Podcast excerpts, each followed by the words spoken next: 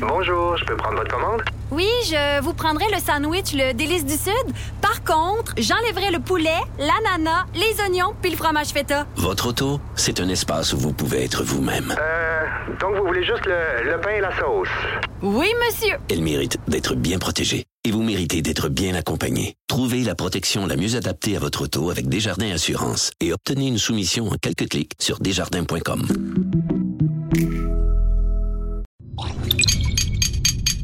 Cube Radio. Le Québec n'est pas différent des autres euh, communautés. Je pense qu'on doit privilégier l'achat local. On doit privilégier que la chaîne d'approvisionnement soit le plus intégrée possible localement. Jonathan Trudeau. Joe, Trudeau et Maude Boutet. Franchement dit. Cube, Cube Radio. Bon vendredi, aujourd'hui on est le 20 mars 2020. Mon nom est Jonathan Trudeau. Bienvenue dans Franchement dit, bienvenue à Cube Radio, en compagnie de Maude Boutet, ma fidèle acolyte. Salut Maude! Salut! Et Mathieu Boulay, est-ce que Mathieu Boulay est là? Est-ce qu'on a branché Mathieu Boulay en Ah, direct ben non, de Colin, Québec, on PC euh, qu'on a encore oublié. Excusez, Oh, Mathieu. Mathieu! Ah non, mais Mathieu est comme le... le- Il est fidèle au poste, il est là, là, on le sait qu'il est là. Ah, il est là! Ah, il est là, Mathieu, et sa belle voix de valideur. Comment ça va, Mathieu? Ça va super bien. De moins en moins de trafic à Québec. Ouais, hein? Oui, hein? Et, et d'ailleurs, Mathieu, euh, tu nous as envoyé un, un tweet que je me suis euh, empressé, emp- empressé, empressé de partager. Euh, ça vient de Scott Gilmore, qui Ouais. est euh, un ancien éditeur de la revue McLean, je pense, et qui, euh, qui a publié deux photos. Il dit Voici une photo à gauche du, euh, du, du- du subway, du, voyons, Du métro. Euh, de Londres et à droite une photo ce matin du métro de Toronto. Et il dit clairement il y a une de, ces, vil- de cette ville-là qui fait bien les choses et pas l'autre. Eh, la photo du métro de Toronto, il n'y a pas un chat. Mm. Dans le wagon, alors que celle du métro de Londres, les gens sont empilés. Je dirais, je, je- je vais m'empresser de dire que j'ai pas la confirmation, hors de tout doute, que c'est vraiment des photos actuelles prises ce matin, là, mais Ouais. tu sais, je veux dire, c'est un, journaliste, euh, bon, euh, c'est un gars Quelqu'un qui... de crédible, qui- C'est ça, c'est quelqu'un de crédible. là. Certains me diront, ben oui, on a déjà vu du monde crédible partager des faussetés. Donc, je, je- je fais la mise en garde, mais si ça est effectivement vrai, les gens de Londres, vous êtes une belle bande de crétins, là. Une belle bande de pas, hein? tweets, là. Hein, oui, ils sont tous ramassés là comme des sardines empilées les uns sur les autres quasiment. Alors que Toronto, il n'y a, personne. Puis par ailleurs, euh, le système de transport en commun à Toronto, euh, c'est bien organisé. là. S'il y a quelque chose Mais- de le fun comme, comme transport en commun à prendre, je trouve, dans celui-là que j'ai essayé, Oui, oui. Montréal comparé à Toronto, comme, tu sais, une auto, j'en aurais pas, là, si j'étais dans ce coin-là. Zéro, Ouais. assurément. Fait que de voir Mais qu'il n'y a pourtant- personne, tout le monde a compris. Mais pour Toronto, ça semble euh, crédible parce que Scott Gilmore a relayé les photos de CBC Ah, qui, eux, sont allés se promener dans les transports en commun ce matin. Aïe, aïe, aïe, aïe. Mais tu sais, de façon semble générale, je pense que euh, les gens font, euh, font attention. Puis tu vois, j'ai- j'ai ici le sondage. Je sais que Vincent en a parlé avec, euh, avec Richard tantôt. Le sondage léger qui est sorti ce matin. Euh, Il y a Stéphane Gobeil, qui est un des conseillers au cabinet du premier ministre François Legault, qui a, qui a réagi à ce, le- du- au tweet du sondage en disant la méthodologie du sondage léger, puis euh, Stéphane, il connaît ça, là, et c'est lui qui commande les sondages au bureau du premier ministre, il en a fait beaucoup. Mhm. Il dit la méthodologie est absolument euh, c'est sans reproche. là. La méthodologie est bonne, on croit les résultats. Par contre, ce sondage-là a été fait du 13 au 16 mars. Donc, ça fait quatre jours que le sondage a été euh, s'est achevé auprès de 1500 Canadiens. Bon, puis un sondage, pour ceux qui n'ont pas vu ou entendu, qui dit qu'il y a 41% essentiellement des Québécois qui ne sont pas préoccupés. Alors euh, qu'au Canada, c'est euh, 36% euh, des Canadiens euh, qui ne seraient pas préoccupés. Donc, plus que 1 sur 3, là, dans un cas ou dans Mhm. l'autre, un peu plus au Québec, des gens qui se diraient pas préoccupés. Mais en même temps, on est vendredi. Et je pense qu'on a un peu tous fait cet exercice-là avec nos conjoints, conjointes, euh, amis, euh, proches, juste de regarder ce qui a changé dans la dernière semaine dans Ben notre oui. vie. C'est assez incroyable. Là, je me disais, mettons, vendredi, là, on était où vendredi quand ils, ils ont commencé le sondage euh, le 13 mars? Ben, vendredi, il y avait une panique pour le papier de toilette. Ouais. Ben, écoute, Mais les gens étaient partout dans Costco, les gens étaient dans les transports en commun, les entreprises n'étaient pas fermées. Euh, moi, la veille au soir, mon garçon avait eu sa dernière pratique de hockey où on, on doutait que la saison serait annulée, là, mais tout le monde était là, pratique de hockey le jeudi soir, le Ouais. 12. Là. Finalement, dans le soir, on apprenait que la saison était, était suspendue, ensuite euh, annulée. Euh, moi, j'étais en studio vendredi, j'étais faire des commissions après parce qu'il n'y avait pas eu là, ce- ce- cette, cette prise de conscience-là que, ouais, OK, l'isolement euh, temporaire, volontaire, euh, c'était peut-être pour moi aussi. Donc, il y en a des choses qui ont changé Ben juste oui. au cours des quatre derniers jours. Je suis pas mal certain que si on refaisait le même sondage aujourd'hui, les résultats seraient différents. là. Parce que, vois-tu, c'est le 14 mars qu'on a déclaré l'état d'urgence sanitaire ici au Québec. Euh, Puis le 11, ça, c'est le moment où l'OMS a déclaré la pandémie. À partir de là, ça a déboulé, c'est ça. Le 12 mars, tu le gouvernement du Québec qui annonce des mesures. euh, là, on, commence à comprendre qu'il y a quelque chose qui se passe. Puis là, le lendemain, les nouvelles mesures où on nous dit, bon, les écoles vont être fermées deux semaines, les gens commencent à aller dans les épiceries. Euh, tu sais, il y a comme une, escalade. Puis on jasait de ça avec euh, Frédéric à la mise en onde, puis on se disait, il y a des fois, là, on, on fait juste accumuler plein d'informations, puis là, t'as as comme un moment de lucidité où tu te dis, hey, je suis en, train de vivre ça, moi, là. là. Oui. C'est pour de vrai, c'est le vrai, ça? Ah non, c'est le genre de cours où on va pouvoir dire on était là. Ouais. On était là. Ben, tu sais, moi, je je sais pas, euh, je sais pas vous autres, mais je, je trouve de façon générale, je le prends assez bien. Tu sais, est-ce que le fait d'avoir la chance d'avoir une tribune ici, là, d'être, oui, je suis pogné dans, dans le bureau au deuxième étage, mais pendant deux heures par jour, on parle, on pose des questions, questions qu'on a, là, ben, on a la chance de les poser à des gens, d'avoir des réponses, de réfléchir ensemble. Peut-être que ça aide, peut-être que ça, ça crée l'effet d'une espèce de soupape, mais euh, moi qui ai tendance à être un, un anxieux dans la vie, honnêtement, j'ai pas encore eu de réflexe de me dire, je pense que c'est la fin du monde qui s'en vient. J'exagère, mais je veux dire, Ouais. j'ai pas angoissé en me disant, euh, et si bol, qu'est-ce qui se passe, on va tous s'en sortir. Puis, mais encore là, probablement, bon, nous on a une job, là, on, a- on est chanceux parce qu'on a une job, puis on, on- est très, très, très. Mm. euh, on, on est pertinent, on est nécessaire en ce moment. Là, Tu sais, puis on le voit, il y avait des, des chiffres numériques ce matin à la télé euh, LCN, des chiffres qui, euh, qui, euh, qui explosent. Même chose pour RDI. Tu sais, les gens ont besoin d'informations. Donc, nous, notre Mhm. job, ben, jusqu'à preuve du contraire, est pas mal assuré. Mais il reste que j'ai. Je sais pas, c'est peut-être parce qu'on a des autorités qui sont rassurantes au provincial, mais il reste que de façon générale, je le prends euh, relativement bien. Hey, Mathieu, je, je faisais référence au hockey, la saison euh, qui avait été annulée euh, de Hockey Québec. Tu me, tu me disais qu'il s'est passé quelque chose hier soir avec Hockey Québec? Ouais, mettons que le Facebook d'Hockey Québec euh, dérougit pas là, depuis une semaine parce que quand on a annoncé l'annulation de la saison, ça n'a pas été chic, les commentaires de beaucoup de parents. Mais Ouais, là, ce qui se passe, c'est que le directeur général, Paul Ménard, a émis un communiqué hier sur euh, le Facebook d'Hockey Québec parce qu'il y a des entrepreneurs, lui, il parle d'entrepreneurs privés qui sollicitent les joueurs et les joueuses de hockey mineurs pour leur offrir euh, du temps de glace, pour leur offrir des entraînements de groupe. Et il paraît que ça fonctionne. Ben. Donc là, Hockey Québec a émis un communiqué disant arrêtez ça. Si on a mis un terme à la saison, c'est toujours bien pas pour que les jeunes continuent. Donc, on sollicite les entrepreneurs d'arrêter et on demande aux parents de ne pas envoyer les jeunes dans ces cours-là. Mais le problème, c'est qu'il y a des parents qui ont accepté. Ouais, c'est ça. Non, non, faut, faut le dire. Puis euh, honnêtement, encore là, je pense que les gens, plus ça va, plus les gens cheminent. Le problème, c'est qu'il y a encore des gens qui comprennent pas parce que tu vois, nous, dans notre association de hockey ici à Lévis, au lendemain de l'annonce de la fermeture, il y a quelqu'un qui a eu l'initiative de réserver une glace puis de dire on va faire une pratique en fin de semaine. Euh, il, y a, il y a 20 postes disponibles. Nous autres, on n'y a pas été parce qu'on venait de décider, premièrement, qu'on se mettait en, en- en isolement euh, volontaire. Mais il y, a, des gens qui ont été, mais ça, c'était samedi. Et tu vois, il n'y a, plus- personne qui a refait cette, initiative-là. Je pense que tout le monde a compris que, ouais, ok, finalement, avec l'évolution des choses, euh, on peut pas, là, les rassemblements, puis euh, les règles qui ont été beaucoup euh, plus strictes. Donc, euh, ouais, appel, à tous, les parents, faire des, vos jeunes, ils vont se rattraper, là. Ils vont se rattraper. Tout le monde, en plus, va avoir été stallé en même temps, là, figé en même temps dans le temps. Tout le monde va reprendre au même point euh, l'année prochaine. Donc, soyez responsa- responsables. C'est pas le temps de courir après le trouble. On a un gros, gros show encore euh, pour Oui. vous aujourd'hui. Au retour de la pause, on va s'entretenir avec la ministre responsable des années, Marguerite Blais, également avec le chanteur Michel Louvain. Bougez pas, on fait une pause et on revient.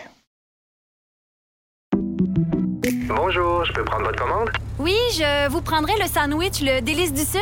Par contre, j'enlèverai le poulet, l'ananas, les oignons puis le fromage feta. Votre auto, c'est un espace où vous pouvez être vous-même. Euh, donc vous voulez juste le, le pain et la sauce? Oui, monsieur. Elle mérite d'être bien protégée. Et vous méritez d'être bien accompagné. Trouvez la protection la mieux adaptée à votre auto avec Desjardins Assurance et obtenez une soumission en quelques clics sur desjardins.com. Franchement dit. Jonathan Trudeau. Et Maude Boutet. Appelez ou textez au 187 Cube Radio. 1877 827 2346. Cube Radio. Cube Radio. On le voit de façon générale au Québec, les gens qui obtempèrent aux directives de la santé publique, aux directives du premier ministre du Québec, mais il y a toujours un peu de résistance. En début de semaine, le premier ministre faisait appel aux jeunes, ou en tout cas aux influenceurs auprès des jeunes, les artistes, euh, les athlètes, etc., pour que les jeunes saisissent le message que ce n'était pas une bonne idée de se réunir, de Pas sortir. Exactement. D'ailleurs, le premier ministre qui s'est senti dans l'obligation de revenir à la charge, mais auprès des aînés, parce qu'on voit dans certains centres commerciaux, dans certains restaurants, les aînés qui ont de la misère à laisser de côté leur, euh, leur, bonne, leur bonne vieilles habitudes d'aller prendre un café, d'aller voir des jeunes socialiser. Donc, euh, le message qui est passé auprès euh, des aînés, on va en discuter avec la ministre responsable des aînés et des proches aidants, Mme Marguerite Blais. Bonjour, Mme Blais. Bonjour à vous deux. Euh, Dites-moi, est-ce que vous êtes euh, surprise, Mme la ministre, qui, qui faille euh, insister auprès de, de la clientèle que vous représentez auprès des aînés? Ben, je l'ai été un peu, puis par la suite, euh, je me suis dit que ce sont des personnes qui ont des habitudes de vie. Pour plusieurs d'entre elles, elles, elles sont isolées aussi. Hein. En vieillissant, on, on perd euh, euh, notre emploi, on perd des, des êtres chers, alors on se retrouve souvent seul. Alors les gens ben, sortent, ils se disent c'est pas grave, on ne voit pas le virus, hein, il est inodore, il est incolore, ça peut pas m'arriver, euh, il est arrivé des choses pires dans la vie. Mais c'est pas pour rien que le premier ministre fait un point de presse à tous les jours et qu'il demande aux personnes âgées de rester à la maison, c'est parce qu'elles sont plus vulnérables que les plus jeunes. Alors, à partir de 70 ans, il faut écouter les consignes du premier ministre, à moins que ce ne soit nécessaire, mais on va pas fouiner dans les centres d'achat et puis euh, parce qu'on pourrait être porteur du virus, du virus, ne pas le savoir et le transmettre à quelqu'un d'autre. C'est une question de respect aussi envers tous les autres. On vit maintenant, on se rend compte qu'on vit dans une collectivité. On n'est plus seulement dans ce qu'on appelle l'individualisme, mais notre liberté s'arrête quand la liberté des autres est en jeu. Et c'est ce qu'on doit comprendre. Absolument. Mais il reste que, tu sais, l'isolement, vous en avez parlé, c'est un, un phénomène qui, euh, qui est réel auprès, euh, auprès des personnes âgées. On doit combattre pour ça ça. que- C'est quoi le message Ouais, qu'on leur mais- envoie? Ben, c'est pour ça que je demande aux organismes communautaires, vous savez, il y a des centres d'action bénévole partout, il y a les petits frères aussi qui existent au Québec et plusieurs autres organismes. Il y a eu la mairesse de la municipalité de Mercier qui a réuni euh, euh, ses élus. Ils ont fait des appels téléphoniques à leurs résidents. Avec le téléphone, là, on ne peut pas attraper le virus. Ben Et il y a un sondage qui montre aussi que euh, 81% des personnes âgées de 65 ans et plus sont euh, initiées aux médias sociaux dans le sens de bon euh, et, Mhm. Alors par Internet, euh, vous le savez, Facebook, hein, les personnes âgées aiment beaucoup Facebook. Ben, on peut faire des appels téléphoniques. Puis on peut aussi euh, faire des activités. Et puis tout à l'heure, juste avant votre émission, euh, une ancienne euh, voisine qui est âgée de 76 ans m'a téléphoné pour, euh, pour nous féliciter, mais surtout pour me dire qu'elle n'avait jamais envisagé ça, mais qu'elle se mettait à un projet d'écriture de sa vie pour sa petite fille. Wow. Elle a dit, bon, c'est le moment, je vais faire ça. Et je trouve qu'on pourrait en profiter pour faire des, des choses de cette nature-là qui vont nous amener ailleurs, mais qui vont nous permettre peut-être euh, euh, de laisser un... le- C'est pas tout le monde qui est capable d'écrire, mais je pense qu'on on peut faire, euh, on peut jouer au solitaire avec Internet. tu sais. On, quand il fait beau, on peut aller prendre une marche, mais on n'est pas obligé de prendre une marche à 10.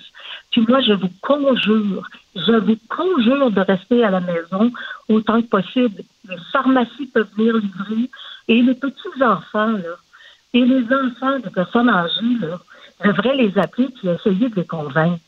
Mhm. Euh, Il y a une personne qui est décédée dans une résidence à Lavaltrie. C'est un décès, un décès de trop, mais écoutez, c'est inévitable quand il y a des transmissions de ce virus, qu'on est déjà vulnérable, qu'on est âgé de 82 ans. Et euh, la petite fille a pris la parole dans les médias pour dire, sur Facebook, pour dire je demande aux personnes âgées de rester à l'intérieur. Parce qu'on ne veut pas contaminer l'ensemble des résidences privées pour aînés et on ne veut pas contaminer non plus le personnel soignant. C'est pour ça qu'il faut être vigilant. La ville de New York, là, se barricade. La ville de New York.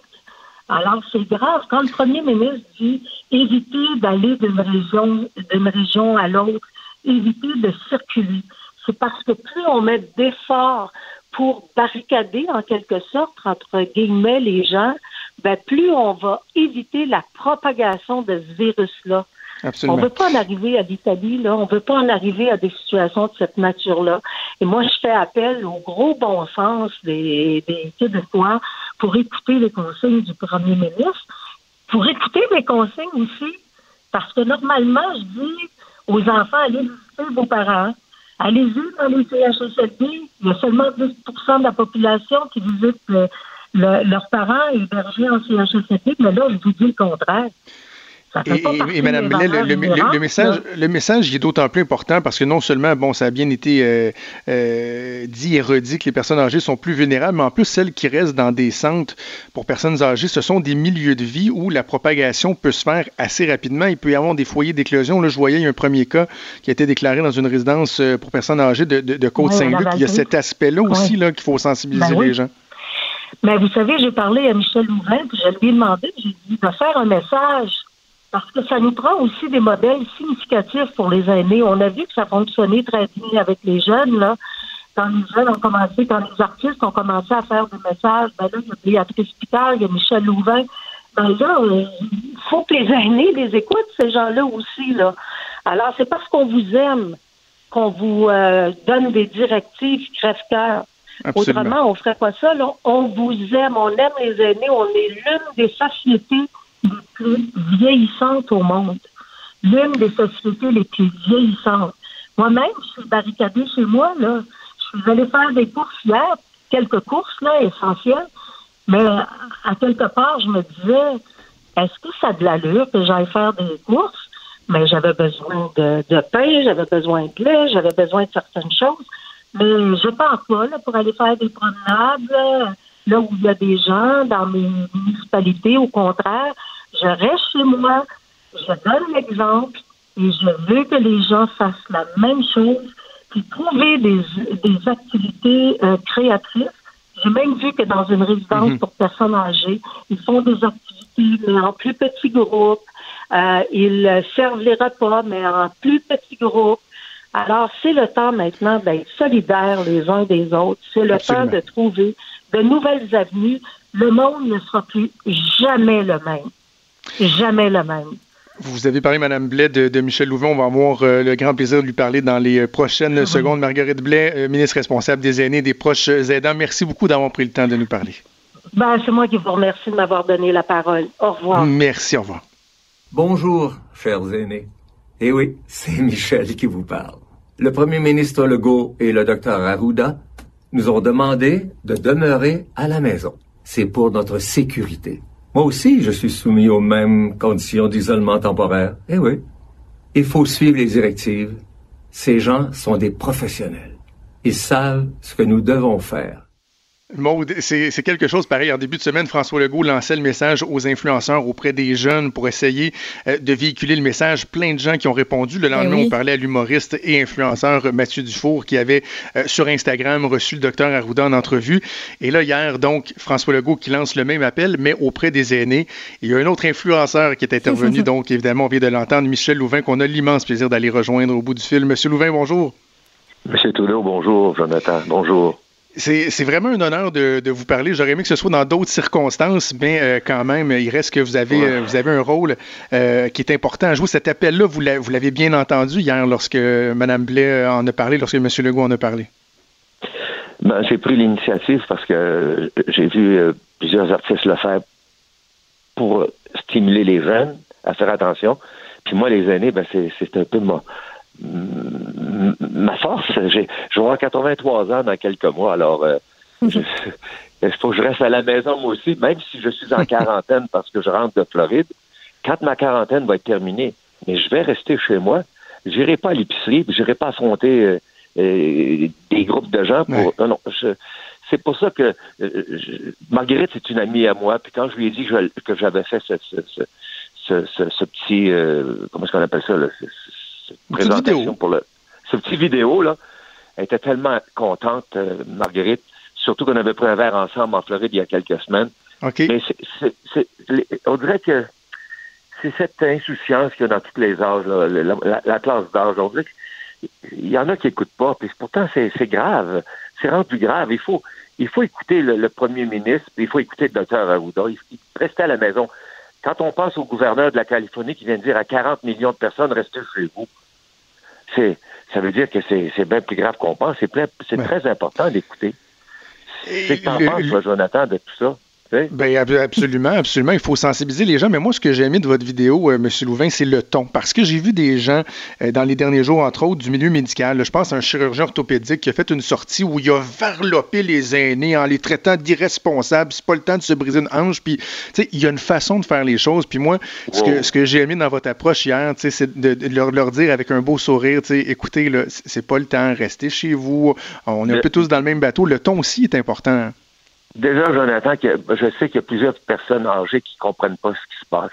Parce que je, parlais avec des gens au téléphone, ils m'ont dit il y, a, une dame en haut de chez nous qui a 85 ans, elle m'a dit Explique-moi ce qui se passe, je comprends rien à la télévision, ce qui se dit. Alors, il, il faut, il faut, il, faut en parler, puis il faut. Il y en a qui sont, perdus, ils sont complètement perdus. Écoute, on est en santé, puis on est perdu. Moi, j'ai mal dormi cette nuit. J'ai parlé à deux amis qui m'ont dit tu dors-tu bien? Je dis non, on dit nous autres aussi, on est tous nerveux. On est tous nerveux. Mais il, faut s'occuper de, ces personnes âgées. On est, on est trop. Euh, c'est trop dangereux de 70 ans en montant. Maintenant, il faut faire attention. il l'a dit, puis moi, je suis les consignes. Absolument, absolument. Vous, vous, faites bien de, véhiculer le message. Dites-moi, vous, comment vous comment vous passez le temps, là, à part de me parler d'entrevue ou de faire euh, une vidéo destinée aux aînés, comment vous passez le temps en isolement? Ah ben c'est bien long c'est bien plate lâcher le social, puis aller souper chez des amis, puis euh, qu'est-ce que tu veux que je fasse? Là, il pleut. Bon ben, hier, je suis sorti, je vais prendre une marche.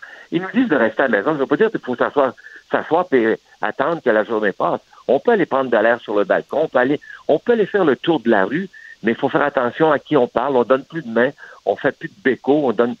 Maintenant, c'est, on il faut se laver les mains souvent, mais il faut s'occuper. Moi, j'ai fait du ménage de haut linge, j'ai ouvert mon garde-robe, j'ai dit, bon, ça, je mets ça depuis 4 ans, 5 ans, envoie dans un sac. Oh, ça me donne la chance de faire des choses que, que je faisais pas. je, de tu rire, je me ronce plus. Ah non? J'ai pas, pas besoin de sortir. J'ai les cheveux tout croches, je m'en fous. Je suis en pyjama tous les jours. Jamais, j'ai jamais regardé tant la télévision. Cet après-midi, je vais regarder des vieux films. J'ai le goût de regarder des vieux films. Je vais aller voir si je peux trouver des films de... Écoute, j'ai 83 ans, je peux me permettre de regarder des films qui datent de de 50 ans et plus. Alors, je me dis, tiens, ça va être ma journée de oh, vieux Vous êtes beau. J'adore ça comme message. Il faut s'occuper, mais par contre, je, je, suis je, suis à l'âge où je peux jouer encore avec euh, euh, le FaceTime, l'Internet. Alors, je contacte mes amis en Italie qui sont isolés eux aussi et que c'est très grave là-bas. Alors, ben on se fait des 3-4 FaceTime, puis mes amis me disent, Michel, ça fait du bien qu'on se voit et qu'on se parle.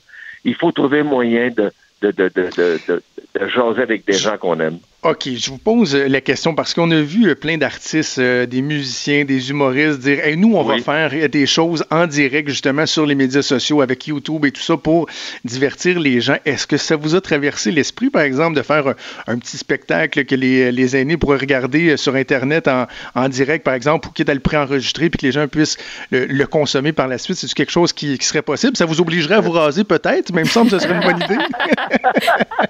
Écoute, je vais, la vérité, j'y ai pas pensé.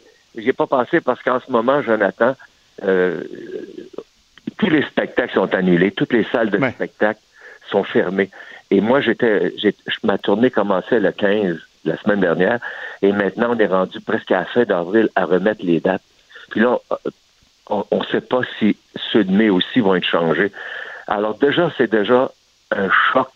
Et je suis toujours en contact avec ma gérante qui me dit, Michel, telle date est changée, ça va aller au mois de ben septembre au lieu du mois de mai. C'est, c'est, j'ai pas pensé. La vérité, j'y ai pas pensé. Il faudrait que je le fasse, euh, comme j'ai fait mon, mon, mon petit vidéo, là. Ben chanter la dame en bleu. Euh, ben, moi, je vous jure que ma grand-mère Yolande, là, sur son iPad, là, ça jouerait, puis ça jouerait au moins une fois par jour. Bon, ben, je vais me raser, puis je vais me placer. Michel Louvain, merci beaucoup d'avoir pris le temps de, de nous parler puis de, de, de participer euh, à cet effort-là. Et j'émets le souhait que lorsque tout ça sera derrière nous, parce qu'à un moment donné, ça va arriver, on va passer à autre Oh. chose. La vie va continuer. J'aimerais ça vous recevoir éventuellement en studio, parler de votre vie, parler de votre carrière. C'est fascinant de vous entendre. Et ça me ferait plaisir de rencontrer la belle voix qui est à côté de vous, là. Hey, Absolument. savez-vous quoi? On s'est déjà rencontrés, puis la photo qu'on a prise ensemble, là, ben, ma grand-mère, elle l'a dans son iPad, puis elle la regarde. Ah ouais, elle est bien fière de ça. Mais on s'en reverra, moi, ça va me faire plaisir. Merci. Mais- merci beaucoup, Michel Louvain. Ça va passer. Espérons, euh, Julien, Jonathan, que tout ça va passer vite. Absolument, Mais il faut merci. écouter. Il faut écouter. Voilà, le message est passé. Merci, faites attention à vous, Monsieur Louvain. Salut. Merci, merci, merci, merci. Quelle belle entrevue, Maud. Fait du bien. Hey. Fait du... Il est-tu Oui. fin? Il est-tu fin, non, Michel pour vrai, Louvain? vraiment. Puis, Je veux juste. Je, je- je note un point, OK? Tu me notes tes impressions après, là. Attends, regarde, on, on, on est vendredi. On essaie de. OK, si je te Oui, disais, qu'est-ce qui m'a le plus frappé dans l'entrevue que je viens de faire avec Michel Louvain? Un élément, un truc qu'il a dit. Est-ce que, tu- est-ce que tu serais capable de mettre le doigt dessus? euh, ben moi, j'irais avec le, tu sais, le fait qu'il dit, euh, moi, je me rase, plus je me peigne, plus je suis en pyjama, je regarde mes films, puis, euh, puis je, je fais ce que j'ai envie de faire. C'était très drôle, mais c'est pas ça qui m'a marqué. Euh, Michel Louvain, qui est une légende vivante, Ouais. Qui euh, a une histoire incroyable, qui euh, n'a peut-être tu aucune idée. Je, je sais pas, Michel Louvain ne doit pas écouter la joute, il me lit peut-être pas dans le journal, il, il m'écoute peut-être pas à Cube Radio. Mais cet homme-là, dans sa deuxième réponse, a fini en me disant Toi, Jonathan, qu'est-ce que t'en penses? Oui, c'est vrai. Tu Il y en a-tu aussi, beaucoup des ouais. artistes, des gens importants de même qui vont se tourner vers la personne qu'ils interviewent puis qui vont dire Hey, Mais toi, t'en penses quoi? Tu sais, Ouais, quel homme euh, sympathique euh, qui, semble s'intéresser aux gens et tout ça. J'ai déjà vu des reportages avec lui. tu sais, Il est tellement gentil.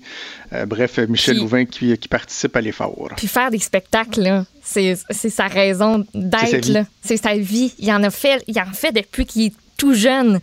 Puis là, de mettre ça sur pause, puis te dire que, que, tu sais, lui, il c'est- tellement triste à dire, mais on sait que sa carrière, il y en a beaucoup plus eu qu'il va y en avoir. Mhm. Donc, tu sais, les spectacles qui s'en viennent, là, il devait avoir hâte en maudit. Mais son message est parfait. Puis j'ai beaucoup aimé le parallèle aussi que tu as fait de dire ben il faut leur parler comme il faut. Tu sais, C'est Oui. de la même façon qu'on parle aux ados, qu'on a fait aux ados. Pourquoi on vargerait sur nos aînés pour leur dire Mais vous n'avez pas de bon sens, nanana. Ça marche pas de même. Exact. Donc, bravo à Michel Louvain. Je souligne au passage que euh, on a réussi à le bouquer en à peu près 4 minutes et quart. Ça Lorsque euh, hein? Mathieu a appelé euh, sa gérante, puis qui nous a, ben, il était justement en train d'enregistrer la vidéo. Et tout de suite après, on a eu euh, le OK. Parce que je passais le message à certains artistes là, qui sont pas euh, nécessairement faciles d'approche, qu'on a essayé d'avoir pour parler des jeunes. Puis euh, non, non, sont au-dessus de ça. Euh, prenons donc exemple sur euh, Michel Louvain, qui, à son âge vénérable, est accessible euh, et tellement agréable. donc, à côtoyer. Alors voilà, on fait une pause après ce beau moment de radio. On revient. J'accepte avec, euh, avec fierté la direction, les commandes. Non, non, pas les commandes. Votre maison, c'est un espace où vous pouvez être vous-même. J'accepte d'être l'entraîneur-chef des Orignaux Atomes 2B de l'école. Mon amour, moins fort, la petite dame. Ah, excuse, excuse. Tu parles à qui? Elle mérite d'être bien protégée. Et vous méritez d'être bien accompagné. Trouvez la protection la mieux adaptée à votre maison avec Desjardins Assurance et obtenez une soumission en quelques clics sur desjardins.com.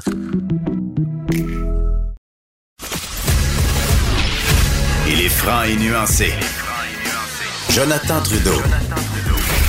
La politique lui coule dans les veines. Vous écoutez Franchement dit. Et on va parler de la gestion politique de la crise avec mon exceptionnel collègue qui participe au marathon euh, en ondes à LCN et à TVA, Emmanuel Latraverse, que je rejoins au bout du fil. Salut, Emmanuel. Bonjour. Tu tiens le coup, oui, ça va? Oui. C'est nous, on a, on a quand même. Non, mais je vais t'avouer, euh, depuis deux jours, là, quand je vois euh, les mises à pied débouler à tous les jours, là, Absolument. il n'y a pas une heure qui passe dans la journée où finalement je, euh, je me dis, mon Dieu, que je suis chanceuse. Exactement. J'en parlais en ouverture euh, d'émission, euh, effectivement. Chanceuse de jouer le rôle que je joue dans cette crise-là, chanceuse d'avoir Ouais. la famille pour m'aider, chanceuse d'avoir des euh, des gens extraordinaires qui gardent ma fille, qui lui font l'école à la maison. euh, fait que, vous savez, non, moi, je vais être la dernière à me plaindre en ce moment. excellent, excellent. Écoute, je veux qu'on commence en parlant de, la gestion de Justin Trudeau parce que, bon, euh, certains disent qu'il s'est réveillé quand même cette semaine, un plan costaud de 82 milliards de dollars. Et il a commencé euh, à faire des points de presse quotidiens, mais il reste qu'au niveau de la communication politique. J'aime ton. On, dirait qu'il l'a pas. Je pas. oui, hein, c'était bien senti. On est fatigué un peu quand même. oh là là. Ben, écoute, euh, la communication politique, je pense que, objectivement, le Justin Trudeau qu'on voit maintenant et qui communique maintenant, là, c'est le même Justin Trudeau qu'on a toujours eu, là. Absolument. Je veux dire, le seul problème, c'est qu'il y a une époque où ce, ce style de communication, cette façon de répondre, etc., ça charmait les gens. Et parce que c'était encadré dans un discours sur ah nous allons changer la société, puis on va oser être généreux, puis tu sais c'était comme tout enrobé là dans l'espoir, le progressisme, etc. qui sont des super valeurs là. Je remets pas ça en cause, mais là les gens ont besoin de d'autres choses. Et c'est comme si lui, il est peut pas changer qui il est en vérité. Et je pense que c'est ce qui euh, c'est une des parties du problème. Moi, je vois aussi une équipe autour de lui qui est plus faible en hmm. termes euh, en termes de communication, en termes de stratégie, etc. qu'à une autre époque. Mais ce qu'il y a de malheureux là-dedans, c'est que par ailleurs, quand tu vois euh, et c'est le point de presse qui n'est pas diffusé à toutes les heures, parce que là, à un moment donné, on ne pourrait pas passer notre vie à ne diffuser que des points de hmm. presse intégrales à notre public, mais quand on écoute l'ensemble des points de presse, je te dirais de ces ministres, Christopher Freeland, Patty Aydou, qui est la ministre de la Santé, avec M. Duclos, les autres ministres, ils sont beaucoup plus efficaces. Il y a eu un revirement dans le courant de la semaine, là, où ils sont clairs, ils sont précis, ils sont humains, euh, ils sont honnêtes, candides sur les difficultés auxquelles ils font face, les ajustements à faire, etc., euh, etc. Puis je pense que c'est comme si M. Trudeau est en décalage par rapport au reste de la société. C'est peut-être le fruit de son isolement, mais de son style aussi, mais ça fait très mal à son leadership. Là. Mais, mais, mais, même certains choix qui ont été faits, tu sais, comme euh, la prise de parole euh, en habit, cravate, très euh, solennel devant chez lui, devant la porte avec les petits sapins en arrière. déjà, ça, moi, je suis pas certain. Est-ce qu'on aurait pu installer une caméra poulée pour tous les médias dans son bureau en bras de chemise? Qui, Il y a déjà une caméra poulée devant sa porte, hein? ça, je peux te le dire. oui, oui, non, je comprends, ah, mais je, l'aurais fait autrement, moi. Je l'aurais fait autrement. Oui, mais moi, je pense que je pense que l'idée de la porte, c'est bien. En même temps, tu peux pas faire rentrer des gens chez lui. C'est ça le problème, hein? Ah, Parce que sa femme a été atteinte, mais je pense que l'erreur première qui a été faite, c'est de ne pas le sortir de là à partir du moment où elle a été placée en, en, isolement. Je vais raconter une petite anecdote. Le président de la Chambre des communes a un appartement au Parlement. OK? Puis même dans le nouveau Parlement qui est beaucoup plus petit, là, il y a mm-hmm. un lieu là, qui est comme un appart là, pour les nuits où ça siège. En tout cas, c'est une vieille tradition. On s'entend que le président de la Chambre des communes n'est pas là en ce moment, là. Il n'y a pas besoin d'être là même quatre heures par ben jour. là. Alors, pourquoi, moi, je me demande pourquoi on n'a pas sorti M. Trudeau de sa maison? Premièrement, ça aurait été peut-être plus sécuritaire pour sa santé. Puis de deux, surtout, de le rapprocher du centre de l'action, tu sais. Ah, c'est sûr que ces ministres, ces conseillers n'auraient pas pu rentrer dans l'appartement, mais je sais pas, tu fais le meeting dans le couloir puis tu ouvres la porte. je sais pas, il y a ah plein de façons de procéder, là.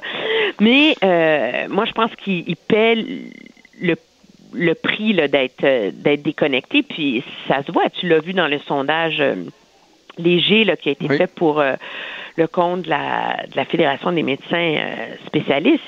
Il y a 37% qui pensent que le gouvernement prend des bonnes mesures, mais mhm. au Québec, où M. Trudeau est comparé avec M. Legault, c'est 50% qui sont déçus de la gestion du gouvernement. Là. Mm.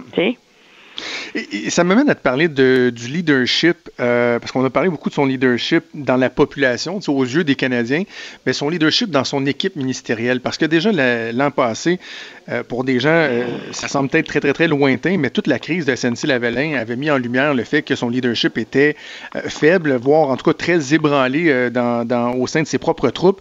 ensuite, il y a eu le fait qu'il a livré un gouvernement minoritaire, il y a eu le blocus ferroviaire, il y a les tergiversations qu'on a vues au cours cours des derniers jours. Puis, on voit qu'il y, a certains clans. Hier, Joël Lightbond, en entrevue, disait à l'émission Moi, j'étais du clan des pressés. Là. Donc, clairement, on voyait qu'il y avait différentes, différentes idées. Est-ce que son leadership, il est fragilisé en ce moment, Justin Trudeau, dans ses propres troupes?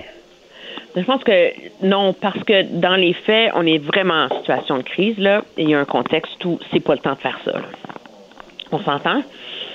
Euh, c'est pas le temps de se mettre à critiquer le patron, puis etc., etc. Moi, je pense qu'il y a un ressentiment, puis une critique légitime à l'effet que M. Trudeau a mélangé ou a sursimplifié le débat sur la fermeture des frontières. Moi, je peux comprendre l'idée que le gouvernement a dit que fermer les frontières, c'était pas le bon moment la semaine dernière. Le fond du problème, depuis deux semaines et demie au Canada, c'était pas les frontières, c'était les contrôles dans les aéroports. C'était les avis qui étaient donnés. Pourquoi jusqu'à samedi soir, quelqu'un qui rentrait d'Italie, de France et d'Espagne n'était pas forcé de se mettre en quarantaine. Tu sais? Pourquoi les douaniers euh, ne donnaient pas les informations précises? Alors, bon, on ne refera pas ce débat-là, mais en même temps, quand on regarde la rapidité d'exécution en ce moment au sein du gouvernement sur la question de la frontière avec les États-Unis, sur la question de trouver une solution au chemin Roxham, sur une question euh, de s'organiser pour que nos communautés autochtones qui sont hyper vulnérables, ne deviennent pas notre ground zero d'épidémie à l'échelle du pays. Euh, tout ça, le, le leadership au sein du gouvernement est là. Donc, à un moment donné, il y a un patron qui donne les bonnes orientations aussi. Là, mm Moi, je pense que c'est un gouvernement qui est retombé sur ses pattes là, cette semaine. Là. Euh, mais, euh, et c'est ce qui fait, donc, et ça, objectivement, au-delà de la joute politique, c'est très important là, pour notre, la sécurité des gens, la sécurité économique. Euh, mais je, mais c'est sûr que l'image de M. Trudeau et la confiance des gens en lui, euh, est. Et puis ça, je suis pas certaine que c'est possible de le réparer. Oui, c'est ça. Après, après que la crise euh, soit passée, on verra. le, temps file, Emmanuel, je veux qu'on parle un peu du, provincial. Écoute, on a tellement parlé euh, du contrôle, du bon contrôle, de la bonne communication de François Legault, le premier ministre, du docteur Arruda, directeur national de la santé publique. Et je ne sais pas si la ministre de la, Santé souffre de la comparaison, mais au, au cours des derniers jours, je me suis mis à euh, me concentrer un peu sur ses réponses à elle, sur sa capacité à rassurer, euh, à livrer la bonne information euh, quant aux interrogations qu'on a sur, par exemple, le niveau de préparation du système de santé, que ce soit les équipements, les tests, etc. Et j'ai l'impression que Daniel Mécan n'est pas aussi en contrôle que, par exemple, François Legault ou le docteur Horacio Arruda. Mais moi, je pense qu'il y a une raison pour laquelle elle n'est pas aussi en contrôle. Hein. Monsieur Legault, lui, est premier ministre. Il donne les grandes orientations. Euh, il communique les idées générales, etc. Madame McCann est prise avec la mise en œuvre de ce problème-là. Et donc, c'est pas parce que tout d'un coup, tu décides de prendre les bonnes décisions pour le réseau de la santé que chacun des fameux CIUS, des directions d'hôpital, des CLSC, c'est que tous les acteurs le mettent en œuvre comme du monde. Et c'est là le problème en ce moment. Il y a une grande différence en termes de région, euh, administrative, en termes d'hôpitaux, sur comment on, gère euh, l'équipement pour les médecins, comment on organise le travail, comment on assure que les médecins aient accès plus rapidement aux tests de dépistage. On, on a parlé du goulot d'étranglement dans les dans les tests etc. Moi, je pense qu'en ce moment, le gouvernement est confronté hmm. à la, difficulté de la mise en œuvre des mesures qu'il a prévues. C'est pas de la pensée magique à un moment donné, là, tu sais. Et ça, ça va devenir un écueil important, je pense, pour le gouvernement Legault. En ce moment, il s'en sort euh, relativement bien parce que on n'est pas encore dans la crise totale. Parce qu'on s'en sort relativement bien.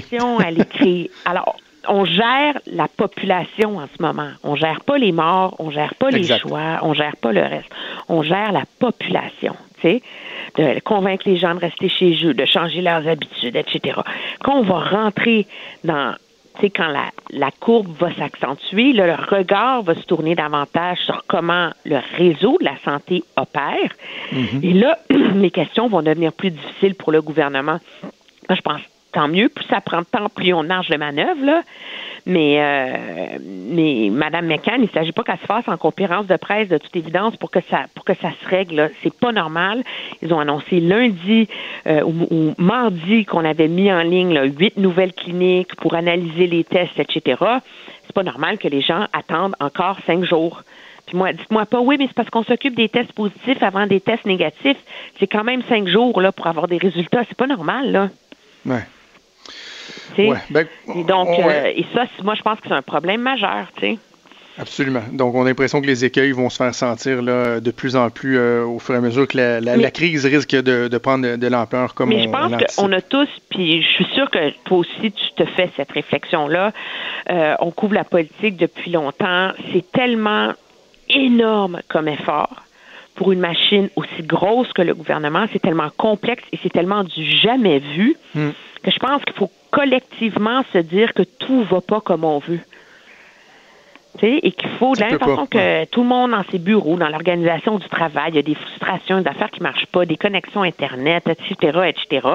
Ben, c'est la même chose dans le reste de la machine. Là. Il faut comme développer une forme de, de générosité et d'acceptation de l'imperfection dans le contexte où on est à cause de la difficulté.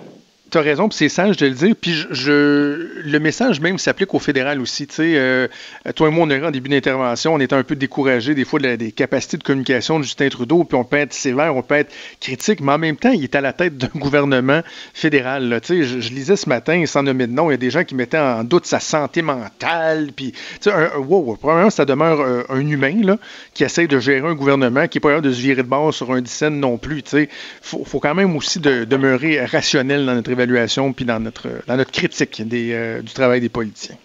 Oui, puis je pense que nous, comme journalistes, on a un devoir d'être encore plus prudents parce qu'il ne faut pas se mettre, parce que c'est facile à, à, miner la confiance des gens dans leurs institutions. Il ne s'agit surtout pas de, de nous censurer, euh, parce que c'est important d'être critique, de soulever les problèmes, mais il faut aussi être doublement prudent, je pense, à cause de la précarité puis de l'importance de cette crise.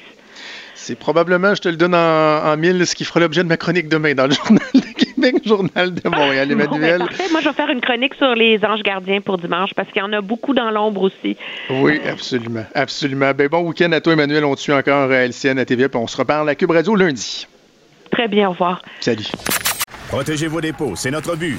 La SADC protège vos dépôts dans les institutions fédérales, comme les banques. L'AMF les protège dans les institutions provinciales, comme les caisses. Oh, quel arrêt! Découvrez ce qui est protégé à vos dépôts sont protégés.ca. Des débats, des commentaires, des opinions. Ça, c'est franchement dit. Cube Radio. Et on va parler de politique américaine avec notre spécialiste Luc La Liberté. Salut Luc. Oui, salut Jonathan évidemment, on vient de parler avec Emmanuel la traverse de la gestion notamment de Justin Trudeau et euh, de François Legault, euh, la crise du coronavirus. Donald Trump est beaucoup critiqué aux États-Unis, on le voit même dans le monde, il est critiqué, mais il faut faire attention, il y a un sondage qui démontre que la population, de façon majoritaire, se range quand même derrière son président. Ben voilà, on avait remarqué hein, un peu, euh, un peu tout le monde aux États-Unis ici que le président avait changé de, de, de ton, de façon de faire.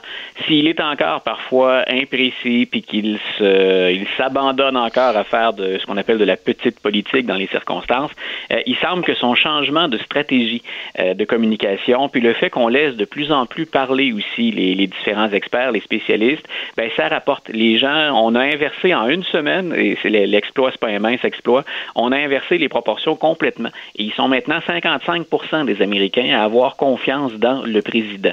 Peu hmm. importe ce qu'on peut penser de Donald Trump, euh, on ne peut que souhaiter que nos voisins du Sud se, serrent les coudes, hein, puis qu'ils aient enfin trouvé un leadership ou quelqu'un en qui ils placent plus de confiance pour gérer la situation. Donc, c'est c'est pas une mauvaise nouvelle ni pour Donald Trump, bien entendu, mais ni pour tous ceux qui s'inquiètent que la situation dégénère aux États-Unis. L'autre aspect aussi qui fait beaucoup jaser, c'est sur euh, les mesures de, confinement. Hein. C'est quand même une grosse population. Les États-Unis, là, ça coûte pas toujours, ça coûte pas toujours euh, au doigt et à l'œil. Et là, certains se posent des questions sur les moyens à prendre. Je voyais hier Bill de Blasio, le maire de New York, qui disait ben, peut-être qu'à un moment donné, il faudra envisager euh, de faire intervenir l'armée. Est-ce que ça te semble être une, éventualité réelle? Et surtout, la question qu'on peut se poser, c'est comment les Américains réagiront. On ne veut pas non plus en arriver à une espèce de guerre civile. Non, voilà, mais mine de rien, ça va éventuellement, je pense, ressembler à ce qu'on a vécu après le 11 septembre. Donald Trump, dont on parlait il y a quelques secondes, c'est peut-être son 11 septembre à lui. Euh, on se rappellera que George W. Bush avait grimpé dans les sondages. En temps de crise, habituellement, là, on se regroupe derrière le pouvoir politique puis derrière le président. Donc, George W. Bush, c'est, on le considérait comme un canard boiteux dans les mois qui ont précédé le, le 11 septembre. Puis ensuite, on, on lui a été très, très favorable. On a senti le besoin de se regrouper. Maintenant, on va voir si la gestion sur le terrain ressemble au 11 septembre. On se rappellera qu'on avait limité les libertés individuelles des Américains et c'est peut-être ce qu'on s'apprête à faire. Et là Hmm. aussi, il faudra voir comment les dirigeants vont, à différents paliers de gouvernement, se serrer les coudes ou pas. Tu référais à, à Di Blasio. On sait qu'Andrew Cuomo, le, le gouverneur de l'État de New York, ben, pour que Di Blasio puisse imposer un confinement obligatoire, il a besoin de la collaboration de Cuomo et les deux hommes s'entendent pas. M. Cuomo dit ça sert à rien de bloquer New York là, avec tout ce qu'il y a de, de, de réseaux de circulation, puis tout ce qu'il y a de villes et d'États qui sont très, très populeux dans ce coin-là. Euh, les gens peuvent circuler quand même, euh, aller ailleurs. Euh, je suis pas certain qu'une seule ville, ça suffit. Euh, on est allé à l'encontre de ça du côté du gouverneur de l'État de la Californie, Gavin Newsom. Lui, ce qu'il a dit, c'est il y a un confinement. On va suivre la voie qu'avaient pavé des villes comme, comme San Francisco, par exemple, et on va espérer que les gens soient suffisamment disciplinés pour être en mesure de ne pas envoyer, d'éviter d'envoyer soit des forces policières, soit l'armée. Toi et moi, on a vu, nos auditeurs ont vu à la télévision des gens participer au Spring Break. On a vu Ben des personnes âgées sortir du domicile en disant, écoutez, si c'est mon destin, c'est mon destin. Je l'attraperai. Si je dois en mourir, je vais en mourir. Euh, Est-ce que les Américains vont parvenir à faire passer l'intérêt commun avant, ben avant leur, leur, leur- leur très chère liberté individuelle? On sait que c'est encore plus fort aux États-Unis que chez nous, l'idée de gérer soi-même hein, sa, sa- sa destinée. Donc, le, le défi, il est drôlement intéressant. Et on en viendra peut-être à des mesures, euh, à des législations plus sévères ou à utiliser des, législations qui existent déjà pour obliger les gens à respecter des zones de confinement.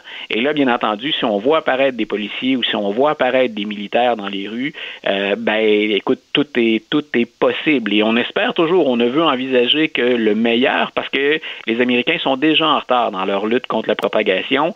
Ça va exiger de tout le monde une, une bien plus grande discipline encore. Et pendant ce temps-là, du côté des démocrates, c'est assez dur à croire, mais il y a Bernie Sanders qui euh, refuse, lui, de, de- de laisser la place, de comprendre euh, le message et de se rendre compte que Joe Biden euh, sera le candidat démocrate. C'est un peu. Est-ce qu'on commence à rentrer dans le, le pathétique un peu, là, du côté de M. Sanders? Moi, moi, je pense qu'on rentre un peu dans, dans, dans l'irresponsabilité. Puis, si on regarde, en temps de crise, on vient de parler de se serrer les coudes. Les démocrates ont besoin aussi de faire front commun. Euh, il y a des choses qui se négocient au Congrès actuellement, des ententes budgétaires. Il y a encore un froid assez évident entre républicains et démocrates. faut que les démocrates, c'est très clair. je veux dire, mathématiquement, il n'y a plus de logique à Bernie Sanders de, de demeurer dans la course, sinon de préparer plus lentement qu'il ne le faut euh, ses partisans. Mais en même temps, moi, je pense que Bernie Sanders est en train de gaspiller euh, un capital de sympathie qu'il avait cumulé. On pouvait être pour ou contre Bernie Sanders, on le trouvait intègre, on le trouvait fort, on savait qu'il œuvrait, du moins dans sa perspective, dans le meilleur intérêt des Américains. Là, ce qu'on sent, c'est est-ce qu'il est capable de jouer en équipe ou c'est quelqu'un comme Donald Trump qui, à l'époque des, des, primaires, était prêt à envoyer promener tous les autres et qui avait une attitude un peu euh, après moi le déluge? Donc on se demande si finalement Bernie vit quelque part dans la réalité, la même réalité que l'ensemble des Américains. Euh, moi, j'ose espérer, et, et ça, écoute, on n'est ni démocrate, ni républicain, ni américain, mais j'ose espérer qu'on va lui faire entendre raison. Donc j'aimerais beaucoup mieux avoir, euh, même avec ses faiblesses, un Joe Biden qui représente l'ensemble des démocrates au moment actuel, que de continuer à se chicaner, puis de continuer aussi à entretenir l'idée qu'on va se déplacer pour aller participer à des primaires et des caucus. Comme les Mhm. cartes sont déjà sur la table et qu'on sait que son, son, son, sa candidature, là, elle, elle ne sera pas retenue, euh, on se dirige vraiment vers, on va déplacer des électeurs en temps de crise pour aller voter, puis de quelle manière va-t-on le faire? Moi, je pense que pour un tas de raisons, c'est plus que temps que Bernie Sanders se fasse une raison, euh, quitte à l'expliquer, euh, et habituellement, ses, ses, ses partisans le comprennent bien, mais quitte à l'expliquer à ses partisans dans les termes les plus, les plus convaincants possibles. On va suivre ça en espérant qu'il entende raison. Luc, je te souhaite un excellent week-end et on se reparle en début de semaine. Parfait, Jonathan. Bonne fête de semaine Salut. à toi aussi.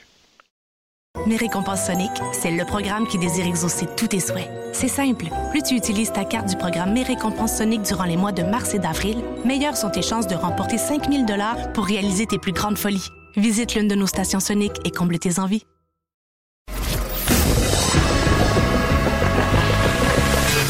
Franchement dit. Appelez ou textez au 187 Cube Radio. 1877 827 2346.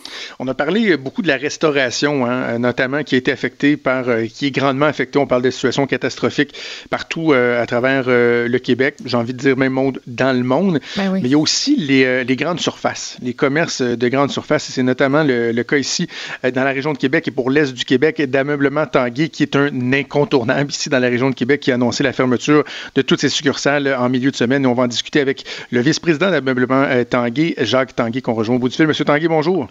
Bonjour. Euh, Comment allez-vous? Comme... Ben, en fait, moi, ça va relativement bien, relativement bien. Vous, dans les circonstances, comment ça va?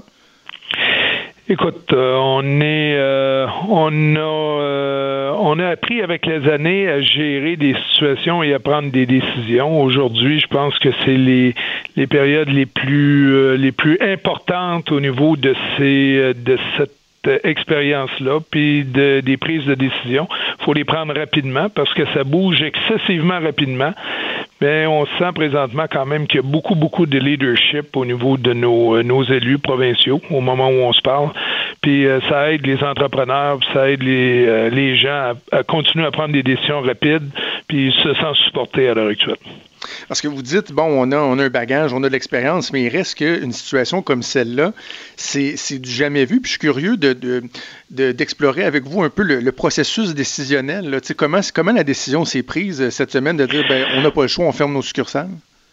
Pour une raison en particulier. Euh, écoute, je t'ai parlé des leadership à l'heure actuelle du gouvernement du Québec, de M. Legault, de, du côté euh, également des, euh, de la santé. Et euh, ils ont vraiment démontré, puis grâce aux médias également, ils ont vraiment démontré un leadership incroyable depuis le début. Fait que ça nous a permis rapidement de dire c'est essentiel. Il faut continuer la vague qu'ils ont entreprise de sécurité.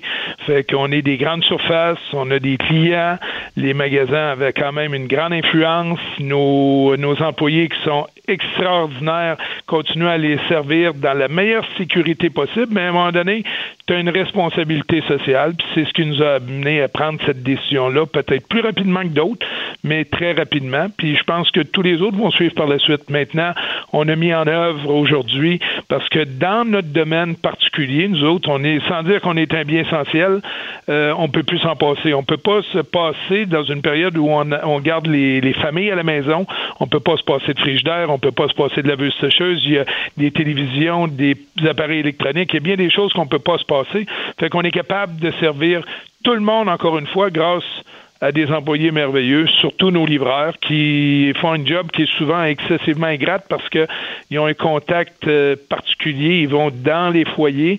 Par contre, on ben a oui. mis avec eux toutes les mesures de sécurité possibles, mais c'est pratiquement essentiel. Là. Tu peux pas aujourd'hui te, te, te, priver de ton frigidaire si ton frigidaire manque. Tu peux pas te priver quand tu as trois enfants à maison d'une laveuse sécheuse pour ben les oui. semaines qui vont suivre. Là.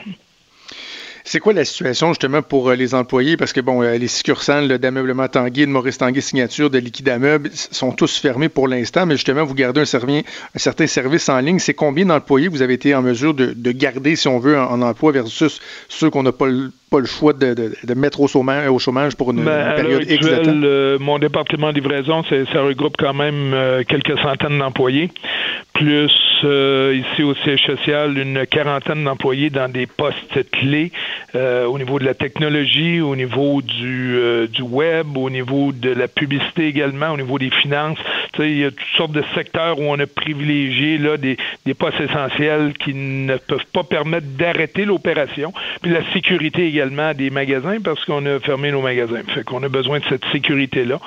Et euh, les clients, on leur donne la possibilité dans les grandes surfaces comme Rimouski, Chicoutimi euh, et Trois-Rivières, puis Québec, le centre de distribution, ça, ça nous facilite la, la tâche de venir chercher leurs marchandises ici. Parce qu'il y a beaucoup de clients là, qui, ont, qui, qui, qui veulent eux-mêmes venir chercher leurs marchandises plutôt qu'avoir un camion de livraison chez eux. Fait que mm -hmm. toutes ces options-là sont ouvertes. Puis on a une, euh, on est quand même très très avancé au niveau du site web. Fait que ça, c'est, c'est, ça fait des années, ça fait longtemps, on a été précurseur de ce côté-là. Mais on offre également une assistance téléphonique parce que, écoutez, on a développé la côte nord au téléphone il y a 25-30 ans au niveau de la vente de détails. Fait qu'on retourne à la même chose aujourd'hui, puis avec des technologies beaucoup plus faciles, on peut travailler avec du avec du web, euh, on peut montrer des produits, on peut parler puis expliquer en même temps des produits au téléphone. Fait que toutes sortes de méthodes présentement qui permettent à des vendeurs ici professionnels de continuer à servir adéquatement les clients. Au niveau donc de la vente en succursale, éventuellement, il y aura relance. Je ne je parle pas juste de, de votre entreprise à vous, là, de, de l'économie euh, de façon générale au Québec, mais est-ce qu'on va être capable de juste repartir la machine? Il va-t-il avoir une période de transition? Comme, comment vous la voyez, cette relance dans, dans, le type d'entreprise qu'on a, on va être prêt parce que la demande va être incroyable. Okay? Euh, on, on, on est en train présentement pour on ne sait pas combien de temps de mettre du monde en quarantaine à la maison. C'est la seule et unique façon de faire. Et puis on le répète continuellement, mais quand on va avoir la possibilité de ressortir, quand on va avoir la possibilité de revivre une vie normale, je peux dire que ça va euh, les, les gens vont vont aller euh, consommer quand même beaucoup. En termes de Ouais. restauration, ça va être très, très, très fort. Euh, les, les hôtels vont repartir à ce moment-là également. La vie de tous les jours va repartir parce que ce qu'on vit présentement, on le sait que c'est pour une période, c'est dur. On n'a jamais vécu ça dans, dans notre histoire à nous autres. Là, moi, j'ai 59 ans, puis j'ai de près ou de loin, j'ai jamais vécu une situation pareille qui touche 100% de la population. On est regroupé de façon extraordinaire à l'heure actuelle. Puis lorsque ça va repartir, je peux dire que ça, euh, les, entreprises, la, grande majorité, ceux qui vont avoir passé à travers, vont, euh, vont repartir très rapidement. Vous êtes un homme aux multiples chapeaux, Monsieur Tanguy. Vous êtes également président des, des Remparts de Québec. On sait que la LHGMQ a mis fin à la saison. Euh, ce qu'on comprend, c'est que pour la question des séries éliminatoires, on ne sait pas encore si ça va être carrément Écoute, annulé ou si ça, ça peut, peut, être on peut repris. présumer, on ne sait pas encore parce que la Ligue canadienne, euh, la Ligue junior peut pas prendre une décision euh, unique sans que l'Ontario puis l'Ouest suivent également. Fait que je m'attends que dans quelques jours, la décision finale va être prise, mais je me fais pas d'histoire. Moi, il y aura pas de, dans ma tête à moi, il y aura pas de séries éliminatoires, puis la saison est terminée, comme dans bien des sports professionnels. Écoute, on vient de, aujourd'hui, de mettre en quarantaine une, euh, un État comme la Californie. Fait que euh, les choses vont suivre, hein. Et euh, faut pas se faire d'illusions. On est euh, les, les, les politiciens sont excessivement honnêtes. Le médecin qu'on ne connaissait pas autrefois, là, qui, qui est essentiel à notre vie aujourd'hui, le docteur Arruda, euh, sont honnêtes et nous disent attendez-vous pas que ça va se terminer dans une semaine ou deux. Ça va avoir ça va se terminer à quelque part, mais ça va durer encore euh, certainement plusieurs semaines. J'aime votre discours, euh, Jacques Tanguay. Je veux dire, c'est c'est réaliste, c'est lucide, mais en même temps, c'est pas fataliste. Euh, ça va Non, repartir non, non, un moment donné pour être là. te dis, il n'y a rien de fataliste. Puis quand on dit que les gouvernements prennent des mesures, oui, ils prennent des mesures, mais c'est nous autres en même temps qui prenons des mesures, tout le- l'ensemble des citoyens, parce qu'un gouvernement, c'est rien. Un gouvernement, c'est un ensemble de millions de citoyens à tous les niveaux. Hein? Tout ce qui se paye aujourd'hui, c'est les citoyens dans, dans son entièreté qui vont le payer. Hein? Fait que, tu sais, il n'y a, pas de miracle dans la vie. Les gouvernements, les municipalités, ça tient pour une seule chose, par sa population, par ses citoyens, par son économie. Hmm? Mais euh, le gouvernement imprime de l'argent, mais il faut qu'il il appartient aux citoyens cet argent-là. hein. Fait que au bout de la ligne, quand la crise va être passée, quand le virus va avoir été euh, contrôlé, ben, on verra à ce moment-là qu'est-ce qui qu'est-ce qui euh, qu'est-ce que ça va avoir coûté, mais il n'y a personne qui peut faire de spéculation au moment où on se parle. Puis acheter québécois, hein, je pense que ça va être important plus que jamais. Ça aussi, il faut passer Ouais, le message. défini- définitivement, d'acheter chez des entreprises québécoises, puis d'acheter également une deuxième chose, ce qu'on ce qu'on fabrique.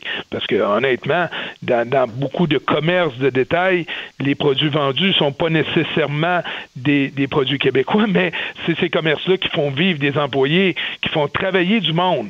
Fait que ça, c'est important, que ce soit au niveau du, de la dépense dans le commerce comme tel ou du type de produit également qu'on peut acheter. Quand on est capable d'acheter un meuble québécois, on achète le meuble québécois. Si on est capable d'acheter des produits électroniques québécois, il n'y en existe pas. Des produits électroménagers québécois, il n'y en existe pas. Mais acheter dans un commerce québécois, un commerce de détail québécois, je pense que c'est essentiel dans ces périodes-là. Ben, Jacques Tanguay, on va suivre ça de près. On va attendre la relance. Merci beaucoup pour euh, votre franc-parler. Merci de votre disponibilité, Jacques Tanguay, vice-président d'Ameublement Tanguay, également président des rapports de Québec. Merci, c'est toujours un plaisir. C'est moi qui vous remercie. Vous écoutez Franchement dit. Euh, je suis en train de lire une nouvelle de, de dernière heure. Je ne sais pas si tu as vu ça passer. Le gouvernement qui suspend jusqu'à nouvel ordre Oui, les- euh, toutes les visites. de parents ou de grands-parents des enfants de la DPJ Oui. ou en famille d'accueil. Exactement. J'ai pas vraiment le choix, hein? Ben, on se posait la question dans les derniers jours. C'est revenu à plusieurs reprises. Qu'est-ce qu'on fait avec ça? À un moment donné, il faut statuer. Ça a été, euh, Ouais. ça a été la réponse.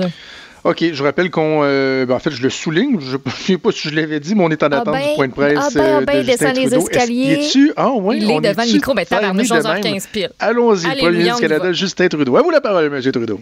L'heure pile aujourd'hui, 11h15. On va écouter le premier ministre du Canada. Je veux dire quelques mots à propos des voyages et des déplacements.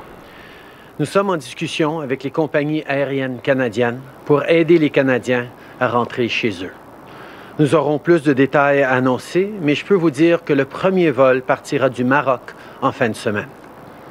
Comme je l'ai annoncé mercredi, le Canada et les États-Unis ont conclu une entente pour interdire les déplacements non essentiels, particulièrement le tourisme. Le commerce et les échanges vont continuer. Cette mesure entrera en vigueur, à minuit ce soir. Le ministre Blair donnera plus de détails plus tard aujourd'hui. De plus, le Canada et les États-Unis annoncent une entente mutuelle selon laquelle nous allons maintenant renvoyer les migrants irréguliers qui tentent de traverser la frontière. We're in discussion with Nous Canadian sommes en discussion avec les entreprises euh, aériennes canadiennes pour aider les Canadiens à revenir à la maison. Nous aurons plus de détails à vous partager éventuellement, mais le premier vol permettra à des Canadiens du Maroc ce week-end de revenir au pays. Comme je l'ai annoncé euh, euh, ce mercredi, le Canada et les États-Unis se sont engagés à fermer la frontière aux touristes euh, qui souhaiteraient passer par la frontière. Et à partir de minuit ce soir, euh, le blocage de la frontière entrera en vigueur. Le ministre Blair donnera davantage de détails au cours des prochaines heures. Aujourd'hui, euh, le Canada et les États-Unis euh, ont conclu une entente réciproque où les migrants qui traversent euh, la frontière de façon irrégulière devront rebrousser chemin. C'est tout le pays qui s'est mobilisé pour ralentir la propagation de la COVID-19. Des médecins et des infirmières à la retraite vont prêter main forte à l'hôpital. Les techniciens qui administrent les tests de dépistage et les chercheurs qui tentent de trouver un vaccin font des heures toujours plus longues. Et surtout, les gens suivent les recommandations émises par nos agences de santé publique. On se lave les mains régulièrement. On travaille de la maison et on limite au maximum les déplacements pour protéger notre santé et celle des autres. Mais ce n'est pas seulement les individus qui cherchent à aider leur communauté, les entreprises aussi font leur part. Je pense par exemple aux épiceries qui ouvrent une heure plus tôt pour servir les gens les plus vulnérables, ou encore les entreprises manufacturières qui nous demandent si elles peuvent nous aider. Juste la semaine dernière, plusieurs compagnies à travers le pays ont contacté notre gouvernement pour offrir leur aide. Je tiens à les remercier pour leur solidarité et leur générosité. This week, Cette semaine, plusieurs entreprises euh, ont mis la main à la pâte et nous ont demandé euh, qu'est-ce qu'elles peuvent faire. Alors aujourd'hui, nous annonçons une nouvelle stratégie pour faciliter le travail euh, des entreprises qui souhaiteraient nous aider. Nous lançons un plan canadien pour mobiliser euh, les industries afin de combattre la COVID-19, afin de s'assurer que nous puissions produire ici au Canada les choses dont on a besoin. Des entreprises qui fabriquent déjà des ventilateurs, des euh, gels savons pourront donc augmenter la production et nous allons soutenir les entreprises qui souhaiteraient convertir leur euh, usine afin de contribuer au combat. Par exemple, les manufacturiers de pièces de voitures nous ont contactés pour nous demander comment peuvent-ils aider. Nos professionnels de la santé ont besoin de soutien, alors notre gouvernement va aider ces entreprises à convertir leur production de pièces de voiture en équipement médical.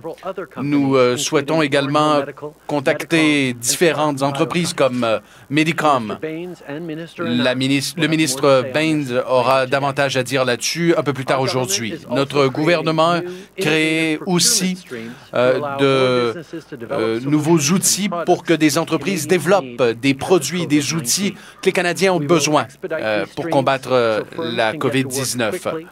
Nous allons aider financièrement ces entreprises euh, à produire du matériel le plus rapidement possible. Le Canada héberge ici parmi les meilleurs innovateurs au monde et cela nous aidera à traverser les défis qui se présentent. On lance le plan de mobilisation de l'industrie contre la COVID-19 pour qu'on puisse produire rapidement, ici au Canada, les articles dont on a besoin. Grâce à ce plan, les entreprises qui fabriquent déjà des masques, des respirateurs et du désinfectant pour les mains vont pouvoir augmenter considérablement leur capacité de production. On va aussi soutenir ceux qui doivent s'acheter de l'équipement pour permettre à leurs usines de fabriquer les articles en demande. Par exemple, l'Association des fabricants de pièces d'automobile nous a demandé comment elle pouvait contribuer. Eh bien, nos professionnels de la santé ont vraiment besoin de notre soutien. Donc, notre gouvernement va aider ces compagnies à fabriquer de l'équipement médical au lieu de pièces d'auto. On est aussi en train de conclure des accords avec plusieurs autres entreprises, dont Thornhill Medical, Medicom et Spartan Bioscience. Les ministres Baines et Anand en auront plus à dire sur le sujet plus tard aujourd'hui. Notre gouvernement va aussi mettre en place des nouveaux processus d'appel d'offres innovateurs pour permettre à un plus grand nombre d'entreprises de développer des solutions et des produits dont les Canadiens ont besoin à cause de la COVID-19. On va mettre rapidement en place ce nouveau processus pour que les entreprises puissent se mettre au travail aussitôt que possible. Les innovateurs canadiens sont parmi les meilleurs au monde et avec cette nouvelle stratégie, on met en pratique leur savoir-faire et leur talent pour nous aider à passer à travers cette période difficile ensemble. Au cours de la dernière semaine, Service Canada et plusieurs agences gouvernementales ont reçu un nombre euh, d'appels historiques de Canadiens qui ont des soucis. Nous avons reçu plus de 500 000 demandes euh, comparativement à 27 000 euh, euh, demande à la même date l'an dernier. Je sais que les Canadiens souhaitent des réponses le plus rapidement possible et notre gouvernement travaille rapidement. Il s'agit évidemment d'une situation sans précédent qui met de la pression sur notre système, mais nous travaillons. Des milliers de fonctionnaires travaillent euh, jour après jour pour vous aider. Je sais que la dernière semaine a été très difficile pour plusieurs Canadiens. Travailler de la maison avec les enfants qui courent un peu partout, ne pas voir euh, ses parents, ne pas avoir de contact avec ses amis.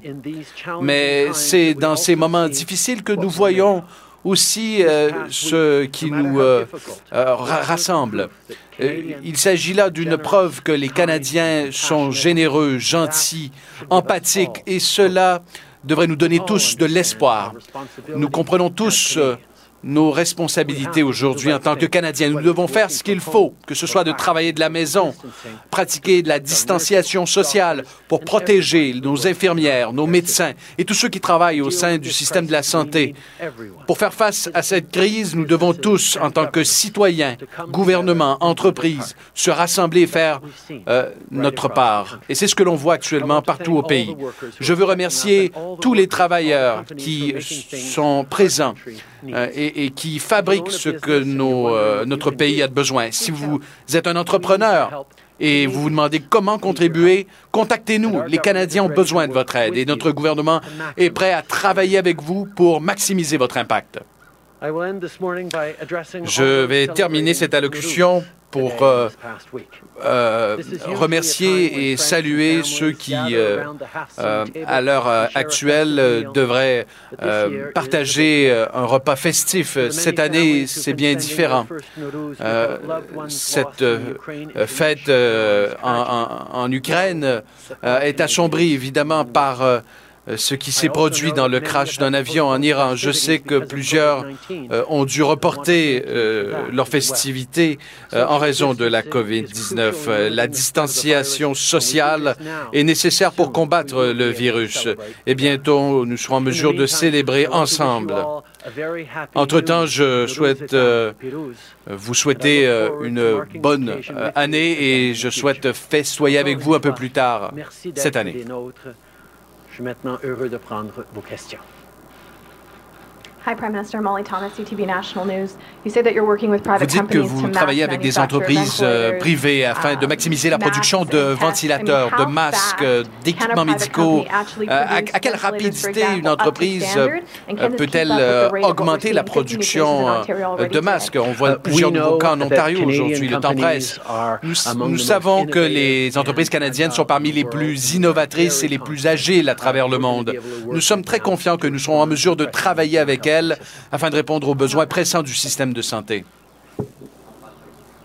Euh, nous sommes euh, confiants euh, que nos compagnies, qui sont parmi les plus innovatrices et, et, et créatives dans, dans, le monde, vont pouvoir répondre à la demande rapidement. Et le ministre Baines et la ministre Anand vont avoir plus à dire à midi dans leur point de presse.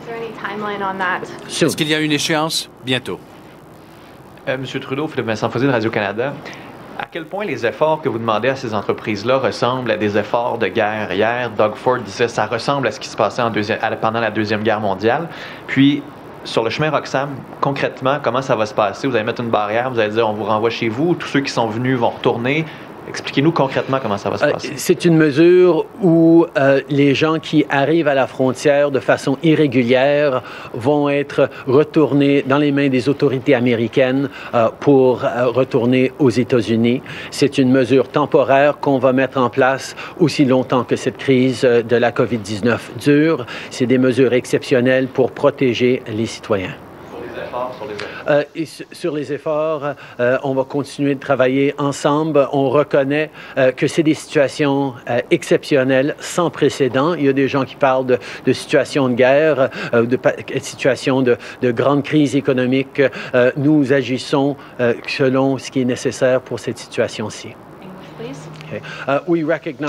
Alors, Justin Trudeau qui annonce encore quelques mesures. Premièrement, Maude, je commence mm-hmm. par ma propre suggestion à moi. Là il, peut-tu faire toute d'une traite en français, toute d'une traite en anglais? Ou toute d'une traite en anglais, toute d'une traite en français? Tu sais, on est dans une situation qui est particulière, je comprends, les deux langues officielles. Mais tout d'un parti, là, il dit quelque chose en français, mais là, après ça, tu sais, as le traducteur qui est euh, l'excellent Pio Zappa qui répète la même affaire. Oui. Dans cette, mais il y a des bouts que c'est pas la même affaire. Fait que... ouais. Donc, euh, il me semble que ce serait pas pire, là. Tu sais, quitte à alterner, là. Euh, mm-hmm. Pas froisser personne, là. Tu commences en français un jour, tu commences en anglais l'autre jour. Euh, il me semble que ce serait euh, facilitant. Sinon, quand même, pas mal de trucs intéressants. Bon, les rapatriements de Canadiens, ça va débuter, notamment un vol du Maroc qui va partir ce week-end. La frontière, on le savait, mais c'est confirmé, c'est à partir de minuit ce soir, donc la frontière entre le Canada et les États-Unis qui va être fermée. Une annonce que Justin Trudeau a faite très, très, très rapidement. Il l'a juste comme ben glissé comme ça parce qu'on sait que ça doit pas y faire euh, vraiment plaisir, mais les migrants irréguliers, on pense au chemin Roxham, il y a eu entente entre le Canada et les États-Unis, donc c'est pas une décision unilatérale, il y a entente entre les deux pays pour désormais exiger que les gens rebroussent chemin. Donc hier, on avait parlé de quarantaine et qui serait mis en isolement, puis bon, même ça évolue au cours de la journée, finalement, nouveau développement, les migrants illégaux qui seront carrément retournés aux États-Unis. Et euh, le contraire aussi s'applique évidemment euh, dans le cas de certains qui voudraient partir du Canada pour aller aux États-Unis. D'après moi, c'est assez tranquille. Oui, ça se pourrait. moi, c'est euh, assez tranquille.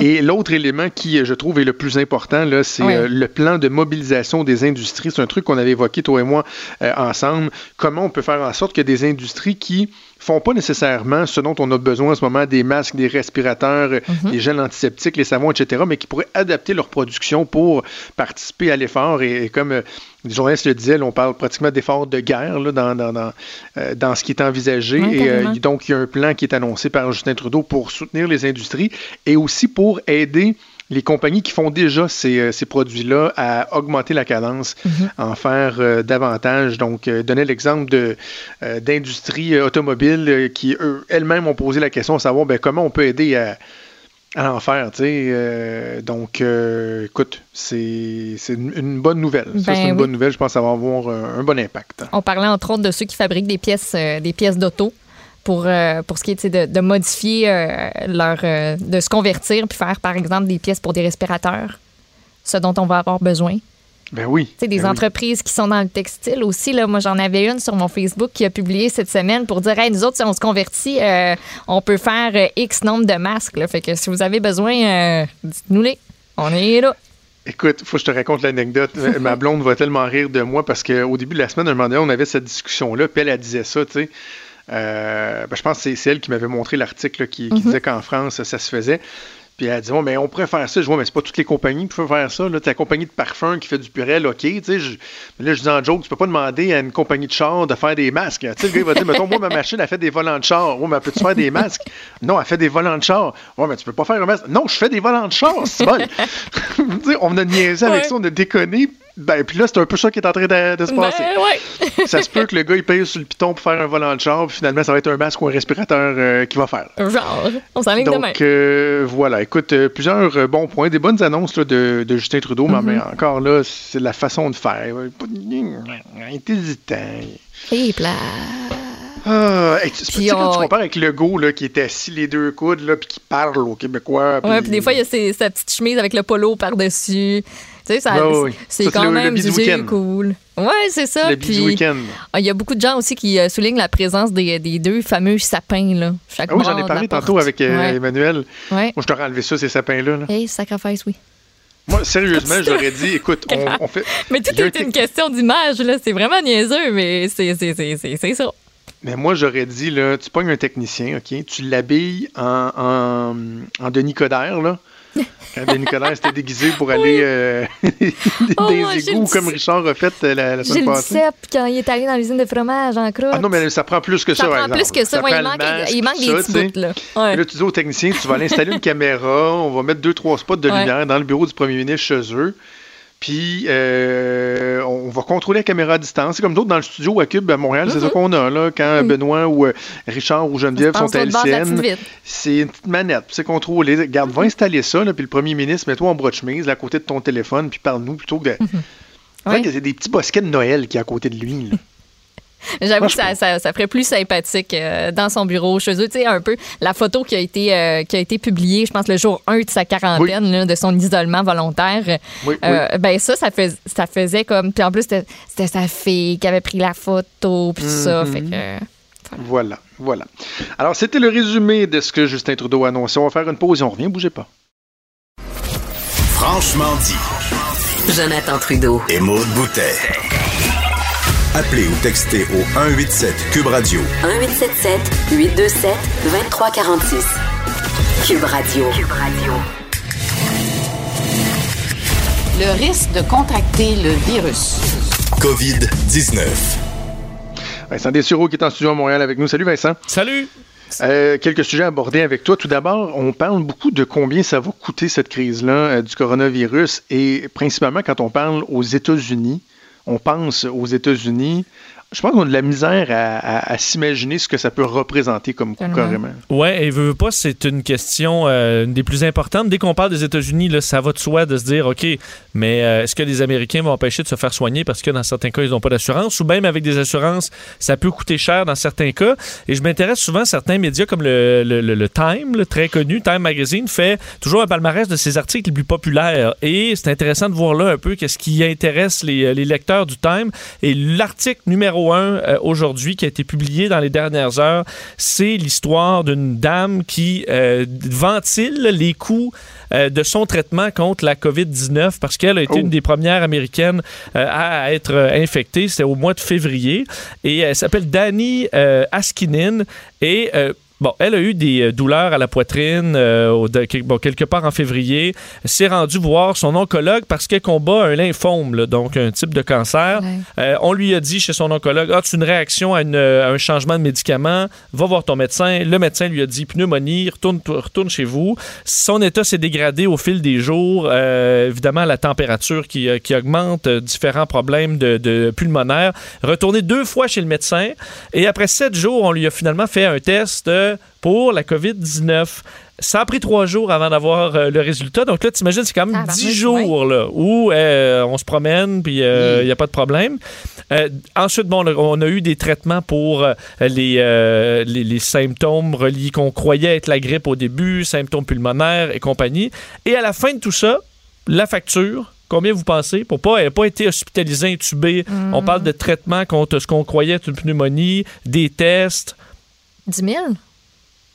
Je vais y aller avec 70 000 Ah, ben c'est entre- c'est exactement entre vous deux, 35 000 34 927 Et on aurait pu être dans les chiffres euh, à. Jonathan très facilement s'il y avait eu une hospitalisation de, de quelques jours. Euh, elle n'est pas assurée.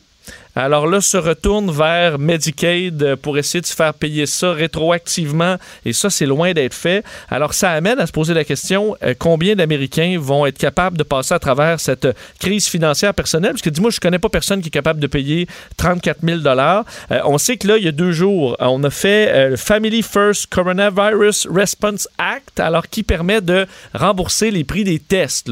Alors ça, c'est couvert. Le test, il n'y a pas de problème. Sais-tu, ça coûte combien juste le, le test? C'est très variable. Ça va dépendamment. C'est très dur de trouver. euh, parce que, tout- tout- évidemment, c'est privé. euh, Ouais. ça- alors, ça allait entre le 200 et presque 4000 dépendamment où on se trouvait aux États-Unis. Euh, et euh, On s'entend-tu que t'aimes mieux avoir le test à 4000 qu'à 200? Là? Ben, c'est ça. Mais, c'est- mais- non, mais ça mais devait c'est être peut-être 200. la là. même, Pourquoi il y a je sais 200, pas. lui? Hein? Et une fondation américaine a évalué le prix du traitement moyen pour la COVID-19 aux États-Unis. Et ce qu'on dit, c'est quand vous êtes euh, assuré, là, les- le prix va entre 9 000 si vous n'avez pas de complications et 21 000 s'il commence à y avoir des, euh, des complications. Et euh, ça, c'est en se fiant au prix à peu près de se faire traiter pour une pneumonie aux États-Unis. Et ça, c'est pour les gens assurés, où souvent on va quand même euh, se gâter un peu dans les prix, là, comme chez certains dentistes. Et là, la partie que tu paies, toi, ben ça, ça dépend de ton assurance. Alors, il y a un déductible pour à peu près tout le monde. Déductible, la moyenne, c'est 1700 dollars. Alors, en moyenne, les Américains qui sont assurés devront payer cette facture-là. Et pour ceux qui sont dans les catégories bronze, donc ceux souvent qui viennent d'entrer dans leur milieu de travail, donc euh, les premières catégories d'assurance, la moyenne, c'est presque 6 000 dollars. alors là, tu cours pour ch- chaque personne qui aurait la COVID et qui sont dans cette braquette-là, c'est des factures quand même importantes, alors que plusieurs sont sans travail. Euh, et si on n'est pas assuré, ben là, c'est le bordel. Là, il faut vraiment se tourner vers des charités, euh, donc certains hôpitaux qui font ça, euh, essayer de trouver de l'aide. Alors, ça peut être très compliqué. Évidemment, ça prendra des mesures gouvernementales, mais quelles seront-elles? Est-ce qu'on sera, tu sais, on va dire, est-ce qu'on paye la facture à tout le monde pour ça, dans le but de surtout pas que les gens restent ch- chez eux à mourir puis à contaminer tout le monde. La question se pose, mais les prix sont, font vraiment sursauter, je pense, et inquiètent énormément d'Américains ces jours-ci. Incroyable. Mais là, tu parles même pas d'impact économique ou de coût euh, du système. Ben non, mais ça, ima- euh, imagine, que ce soit. là. imagine, tu perds ta job. En plus, tu peux pas travailler si tu es malade, même si tu l'as pas perdu. Et en plus, on te refile un 34 000 là, puis tu as deux enfants euh, à charge. je veux dire, c'est c'est insoutenable. Je comprends que là, beaucoup d'Américains ont des, euh, des assurances, mais même si tu as à payer le 2000 là, que tu rajoutes ça, Mm. c'est très, très difficile, effectivement. OK. Euh, je suis curieux de t'entendre sur le prochain point, Vincent, parce que quand on regarde la carte euh, de la propagation euh, de la pandémie du, du coronavirus, il y a des gens qui disaient on, on dirait quasiment que l'Afrique est épargnée. tu sais, On ne voyait pas de grands foyers. Et là, tu poses la question est-ce que l'Afrique aussi se dirige vers la catastrophe? Oui, et The Guardian fait un dossier là-dessus euh, ce matin sur euh, ce qui est qu'on considère, eux, et entre autres, le responsable euh, de l'Organisation mondiale de la santé pour l'Afrique, qui dit là, il faut se préparer que l'Afrique, ce soit la phase 3. là. On a vu la Chine, on a vu l'Europe et l'Amérique du Nord. Et est-ce qu'on verra l'Afrique? On pense aussi à l'Amérique latine, là, qui, qui, à certains endroits, on commence à, y goûter. Mais l'Afrique a été effectivement un peu épargnée. Mais pourquoi? Ça, c'est la question. Entre autres, ben, il y a des pays où carrément il y a pas très peu de voyageurs qui provenaient de la Chine au départ. Alors, on est quand même en retard sur cette. euh, sur cette pandémie. Les pays où il y a des visiteurs euh, chinois ont été les premiers qui ont, qui ont eu des cas. Euh, c'est le cas, entre autres, de, de l'Égypte, par exemple, le Maroc, l'Afrique du Sud, l'Algérie. Et là, pourquoi il y a si peu de cas? Ben, une des questions, est-ce qu'on fait des tests? Euh, Dans plusieurs pays, on n'a pas accès à des tests. Euh, c'est très difficile. Alors, il y a cet angle-là. Il y a la question, dans les questions intéressantes par rapport à l'Afrique, là, puisqu'il y a des bonnes et des mauvaises nouvelles, euh, la- l'environnement, la météo. Est-ce que la chaleur, on sait, semble peut-être pas être la- le, le meilleur milieu pour le, le virus? Alors, J'avais est-ce- entendu parler de 50 degrés. Là. Je sais qu'il fait chaud en Afrique, là, mais. Mais à certains endroits, c'est euh, surtout, mettons, avec les rayons, on dit avec les rayons du soleil là, qui vont sur certaines poignées de porte ou tout ça. Est-ce que Mm. ça peut aider? Je comprends que c'est dans les, c'est, c'est dans les peut-être. Euh, mais également, la pyramide d'âge. En Afrique, les, euh, c'est ce qui va peut-être les aider. Ben, c'est tragique en même temps, mais il y a moins de personnes âgées parce que l'espérance de vie est moins grande. Est-ce que les jeunes peuvent supporter davantage euh, l'épidémie? Peut-être, ça c'est dans les meilleures nouvelles. Dans les mois, et dans la, la dernière bonne nouvelle, c'est que certains pays, c'est cas de la Guinée par exemple ou d'autres, qui ont passé à travers Ebola dans les dernières années et qui ont grandement augmenté leur capacité et leur connaissance dans des cas d'épidémie, euh, des organisations communautaires qui savent comment traiter avec une maladie beaucoup plus mortelle, moins contagieuse, mais beaucoup plus mortelle. Alors ils sont quand même habitués là-dedans. Le problème, et ça c'est vraiment euh, le, le- le cœur du problème, l'équipement les tests et le futur vaccin. Euh, quand est-ce que l'Afrique aura sa part? là? dans la mesure où les pays riches se referment sur eux-mêmes, c'est un peu Oui, normal. on va s'occuper de notre monde avant de s'occuper des autres. Mais euh, les, euh, les masques, les habits, les combinaisons et tout ça, là, les, les- les produits désinfectants. Ben, L'accès à l'eau. On, ouais. se- on dit se laver les mains, mais je veux dire, c'est pas. on s'entend que c'est comme un des problèmes là, là-bas. Euh, oui, absolument. Pas d'eau potable pour. euh, tu sais. Accès à l'eau potable, facteur Ouais. quand même très important. Euh, et euh, dans des grandes mégapoles, le confinement qui est très, très difficile dans des coins comme, le, comme Kinshasa ou euh, des villes qui sont euh, surpeuplées, où là, tu dis, écoute, quand ça va commencer là-bas, ce sera très difficile. On dit, lorsqu'on aura, par exemple, les 100 millions de premières doses d'un vaccin, c'est qui qui va les avoir? Là? Euh, ce sera les pays riches, assurément, qui peuvent sortir. Aïe, alors alors que l'Afrique, ça peut. Et évidemment, ils n'ont pas de support, pas de moyens comme on a ici, pas de, moyens de communication aussi faciles que nous avec des points de presse. Alors, ça pourrait vraiment être une phase 3 désastreuse pour l'Afrique. Et euh, le responsable de l'OMS disait faut se réveiller, là. faut se réveiller et se préparer au pire en Afrique parce que on a été pa- épargné jusqu'à maintenant, mais on est peut-être les prochains sur la liste. Et malheureusement, on n'a pas les moyens là-bas que nous, on a ici pour combattre. Ouf, OK. Je vais juste penser à Justin Trudeau la semaine dernière, qui, lorsqu'il avait annoncé le premier milliard de dollars, il y avait une portion pour l'aide à l'international, puis plusieurs disaient Ouf, ben là, aider à l'international, alors que euh, chez nous-mêmes, on, on va être dans le trouble. Tu sais, ce réflexe-là, veut, veut pas, il, il va être euh, présent. Puis on peut même le comprendre que les gens disent ça, mais l'Afrique, eux autres, pendant ce temps-là, pas personne qui va s'occuper d'eux autres. Non, c'est sûr qu'avec un million euh, là-bas, ils font quand même plus qu'on en fait ici, là, à mon avis. C'est sûr, c'est sûr. OK, on termine avec euh, l'OMS qui lance encore une fois un message aux milléniaux. Oui, dernière dans les, les- les nouvelles qui circulent beaucoup ce matin, l'Organisation mondiale de la santé qui fait un peu que ce, ce que fait euh, François Legault en début de semaine, un rappel aux milléniaux qu'on a de la, de la- de la misère, on- les plus vieux et les milléniaux. On dirait que c'est les deux populations, c'est un petit peu plus dur. Euh, on explique et c'est bon, l'OMS qui disait ça dans les dernières heures, euh, c'est un des, pour les milléniaux, là, c'est probablement la maladie la plus dangereuse que vous verrez de votre vivant. Il faut reconnaître ça il faut le respecter. Là. Euh, surtout que les milléniaux ne sont pas invulnérables, loin de là. D'ailleurs, il y a plusieurs questions. Il ne faut pas sous-estimer jamais un nouveau virus parce qu'entre autres, la CDC américaine, le Centre pour le contrôle des préventions des maladies, euh, dit que 38 des, pourcents des patients américains sont en bas de 55 ans. Alors, il y a quand même une partie, là, euh, euh, et ça, c'est ceux qui sont hospitalisés. Là. Donc, euh, 38 c'est pas vrai que c'est pas 2 et euh, entre autres en Italie, là, où vraiment c'est le bordel, ceux qui sont euh, en soins intensifs, dans les 20, 30, 40 ans, c'est autour de 10% Alors, c'est des gens qui n'ont pas de problème de santé préalable et tout ça. 10% ça paraît pas gros, mais il y en meurt, il y en meurt 500 par jour. là. Alors, c'est 50 morts dans les, disons, les tranches d'âge qui sont pas touchées et qui meurent. Alors, il faut prendre, et surtout que vous êtes un vecteur à la base, mais il y a un rappel, rappel à l'ordre pour, euh, pour, euh, pour les milléniaux là-dessus. Puis peut-être euh, peut terminer avec un rappel sur les lingettes. Oui, ce que, Ah tu, ce que tu disais dans l'émission Richard tantôt. C'est ça, c'est que je pense qu'il faut quand même le rappeler. Il faut pas euh, se rajouter une, une, une crise sanitaire de plus avec les tuyaux bouchés. là. Euh, la ville de Mascouche qui publiait l'information comme quoi eux, ils ont des tuyaux qui bloquent en raison de la quantité de lingettes là, désinfectantes que les gens jettent dans les toilettes. Euh, ce n'est pas fait pour les toilettes. Comme les tampons, comme les serviettes hygiéniques, ça va à la poubelle. Sinon, on aura des problèmes qui vont s'accumuler euh, dont on n'a vraiment pas besoin en ce moment. Alors, ça change rien de le mettre à poubelle. C'est pas plus dangereux, c'est désinfectant. Alors, euh, c'est à la poubelle que ça va et surtout pas flusher vos, euh, lingettes, ni votre masque, ni votre combinaison. Juste les petits papiers toilettes. Est-ce que, euh, il me semble ce matin, je t'ai entendu dire que tu ferais enquête pour essayer de trouver c'est qui qui met du papier brun dans les toilettes à Cube Radio? Oui, ben, Oui, j'aimerais- ben, moi, je viens, je vois pas souvent à Montréal, mais j'en ai déjà vu du papier brun dans les toilettes. Ben, là. surtout Mais- que j'ai fait à Salut Bonjour euh, Week-end une longue enquête parce qu'il y avait quelqu'un qui flushait jamais son pipi là, Ah non. dans la seule toilette de la loge qui est utilisée par plein de monde. à- Ben oui, je sais. Il fait, il fait tout noir dans cette, dans cette toilette-là, by the way. J'ai fait une longue enquête pour finalement trouver le coupable, qui est une personnalité connue, que je nommerai Non. pas.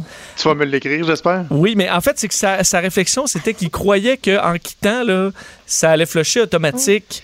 Euh, Oui. Mais tu sais, j'ai dit, ouais, tu t'en rends bien compte, tu te laves les mains à côté, puis tu sais, après deux, deux minutes. euh, pas, mais lui, il se disait, bon, ça va partir à mener. Et alors, c'était, euh, semble-t-il, pas mal. Est-ce que c'est quelqu'un qui est souvent là aux mêmes heures que moi la fin de semaine? Euh, non, c'est Non? quelqu'un qui n'est plus dans l'équipe actuelle. Ah, OK. Alors, euh, c'est ça. Puis moi, la logique thé- du papier théories. brun, là, non plus, ici, je la comprends pas. Parce que le papier brun, là, la poubelle est direct en dessous. Fait comme je comprends pas le Ouais, un petit tas de déplacement. papier brun, puis là, tu se penses toujours que c'est quelqu'un qui est allé faire un numéro 2, puis là, tu fais, ah non, c'est du papier brun, mais c'est pas plus brillant. Ah, vie, ça bloque, ça bloque. Ça bloque. Ben voilà, sur euh, ces belles observations de société, euh, merci Des, on t'écoute euh, ailleurs dans la grille horaire et avec Mario cet après-midi. Et à salut, bonjour en 20 On sera là euh, en version un peu, évidemment, le show est chamboulé pas mal, mais on sera en direct demain de 6 à 10, euh, malgré tout ce qui se passe. Excellent, on vous écoute. Merci Des. Salut. Salut. Vous écoutez Franchement dit. Bon, on va finir ça de façon un peu plus euh, légère avec nos chansons Ouais. du jour, mais peut-être juste avant, vous, de, vous annoncer une nouvelle euh, de dernière heure. Un premier cas qui a été, euh, qui a été identifié de COVID-19 au complexe G à Québec, au fameux Mhm. Marie Guyard, le, le plus gros building à Québec. Donc, c'est un euh, document qui émane de du temps l'éducation. C'est ça. Il y a bien des gens qui posent des questions. Comment ça se fait qu'il y a encore des employés qui travaillent, par exemple, au complexe G, qui se croisent dans les ascenseurs, qui, si... la réponse, semble-t-il, c'est parce que le télétravail n'est pas possible partout encore. Non, ben ça s'organise. Des fois, c'est difficile à revirer sur, un, sur. OK. Alors, il y a Mathieu Boulay qui va se joindre à nous pour euh, nos chansons du jour. Je vous le rappelle, de, euh, Horacio Arruda nous a dit qu'il fallait écouter de la musique, qu'il fallait se divertir. Donc, à chaque Mhm. jour, en tout cas pour les prochains jours jusqu'à Nouvel Ordre, on vous Ben oui. euh, partage une chanson du jour qui n'a pas rapport avec euh, la situation, ou ça peut l'avoir. Euh, et justement, euh, Mathieu, après nous avoir fait subir euh, Jérémy Demé, Dumé, Demé, Demé. Demain, demain. Demé, hier. Hey, tu, pas dans son nom. tu y vas encore dans une chanson euh, faite en lien avec la crise actuelle. On remonte à 2003, la chanson thème que bien des Québécois et Québécoises avaient en tête euh, de Star Academy. Et c'est pas fini. C'est Annie Villeneuve qui, elle, a répondu euh, au premier ministre Legault avec une reprise de cette chanson-là. On va écouter.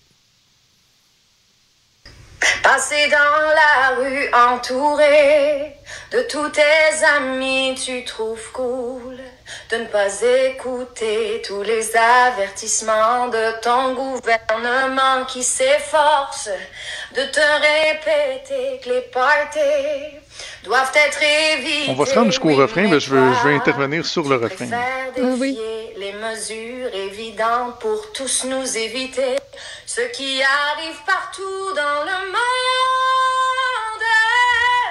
Dans le monde. Non, c'est pas fini, c'est rien qu'un début. Fais donc comme ceux qui ne l'ont pas encore eu. Ils restent cachés, ils sont très prudents et laissent les masques au premier répondant. Non, c'est pas fini, c'est rien qu'un début. La Bon, ok. c'est que- le problème, c'est que c'est pas fini, ce n'est qu'un début. Là. Dans la toute originale, c'est un message d'espoir, tu sais.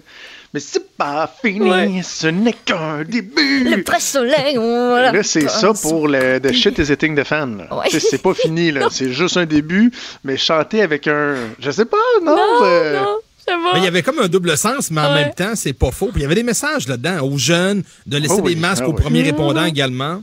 Oui. Voilà, voilà. OK, le temps presse. c'est pas fini, ben, ben- tout le monde s'entend pour dire que ça commence malheureusement. Oh, je sais, mais c'est c'est le feeling qui a ça. Hey, Vas-y, moi, Maud. vous changez d'idée. On s'en va dans le country avec Luke Combs, Loving on You.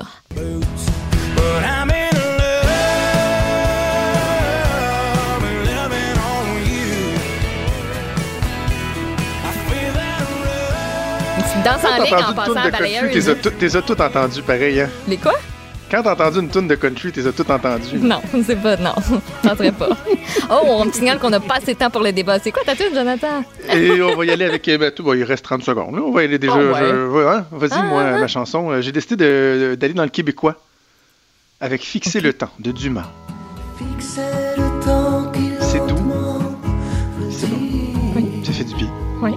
J'écoute Dumas, moi, quand j'écris des chroniques au bureau puis qu'il y a trop de bruit dans la salle euh, des nouvelles. là, je me mets du Dumas ou du Mumford Ouais. Son et, et particulièrement cette tune-là, Fixer le temps.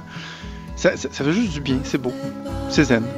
On a tous euh, un groupe ou un chanteur en particulier sur lequel on est capable de se concentrer pareil si ça joue.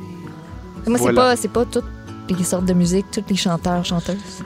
Voilà. Alors, j'écouterai fixer le temps en, écoutant, en écrivant ma chronique de Voilà. cet après-midi. cet après-midi. Et c'est déjà tout le temps qu'on avait. Il y a Sophie Durocher euh, qui s'en vient. On va également aller faire un tour du côté d'LCN pour une mise à jour. Un gros merci à Achille Moinet pour euh, la mise en onde, son excellent travail tout au long de la semaine. Également à Mathieu Boulet à la recherche. Je vous souhaite. Oui, mon. Frédéric Mockel, yeah, en régie. On l'a Fred, oublié toute Fred la qui fait- semaine. c'est vrai, Fred qui est là, ben oui, mais parce que moi je les vois pas en Ben, régie. Fred sais. McCall, effectivement, pour son excellent travail. Euh, C'est une gymnastique assez incroyable qu'on a cette semaine avec les invités, les points de presse en direct, etc. C'est une équipe formidable qu'on a à Cube et qui va être avec vous encore dans les prochaines heures. Et en attendant, on vous donne rendez-vous lundi matin à 10h. Bon week-end tout le monde.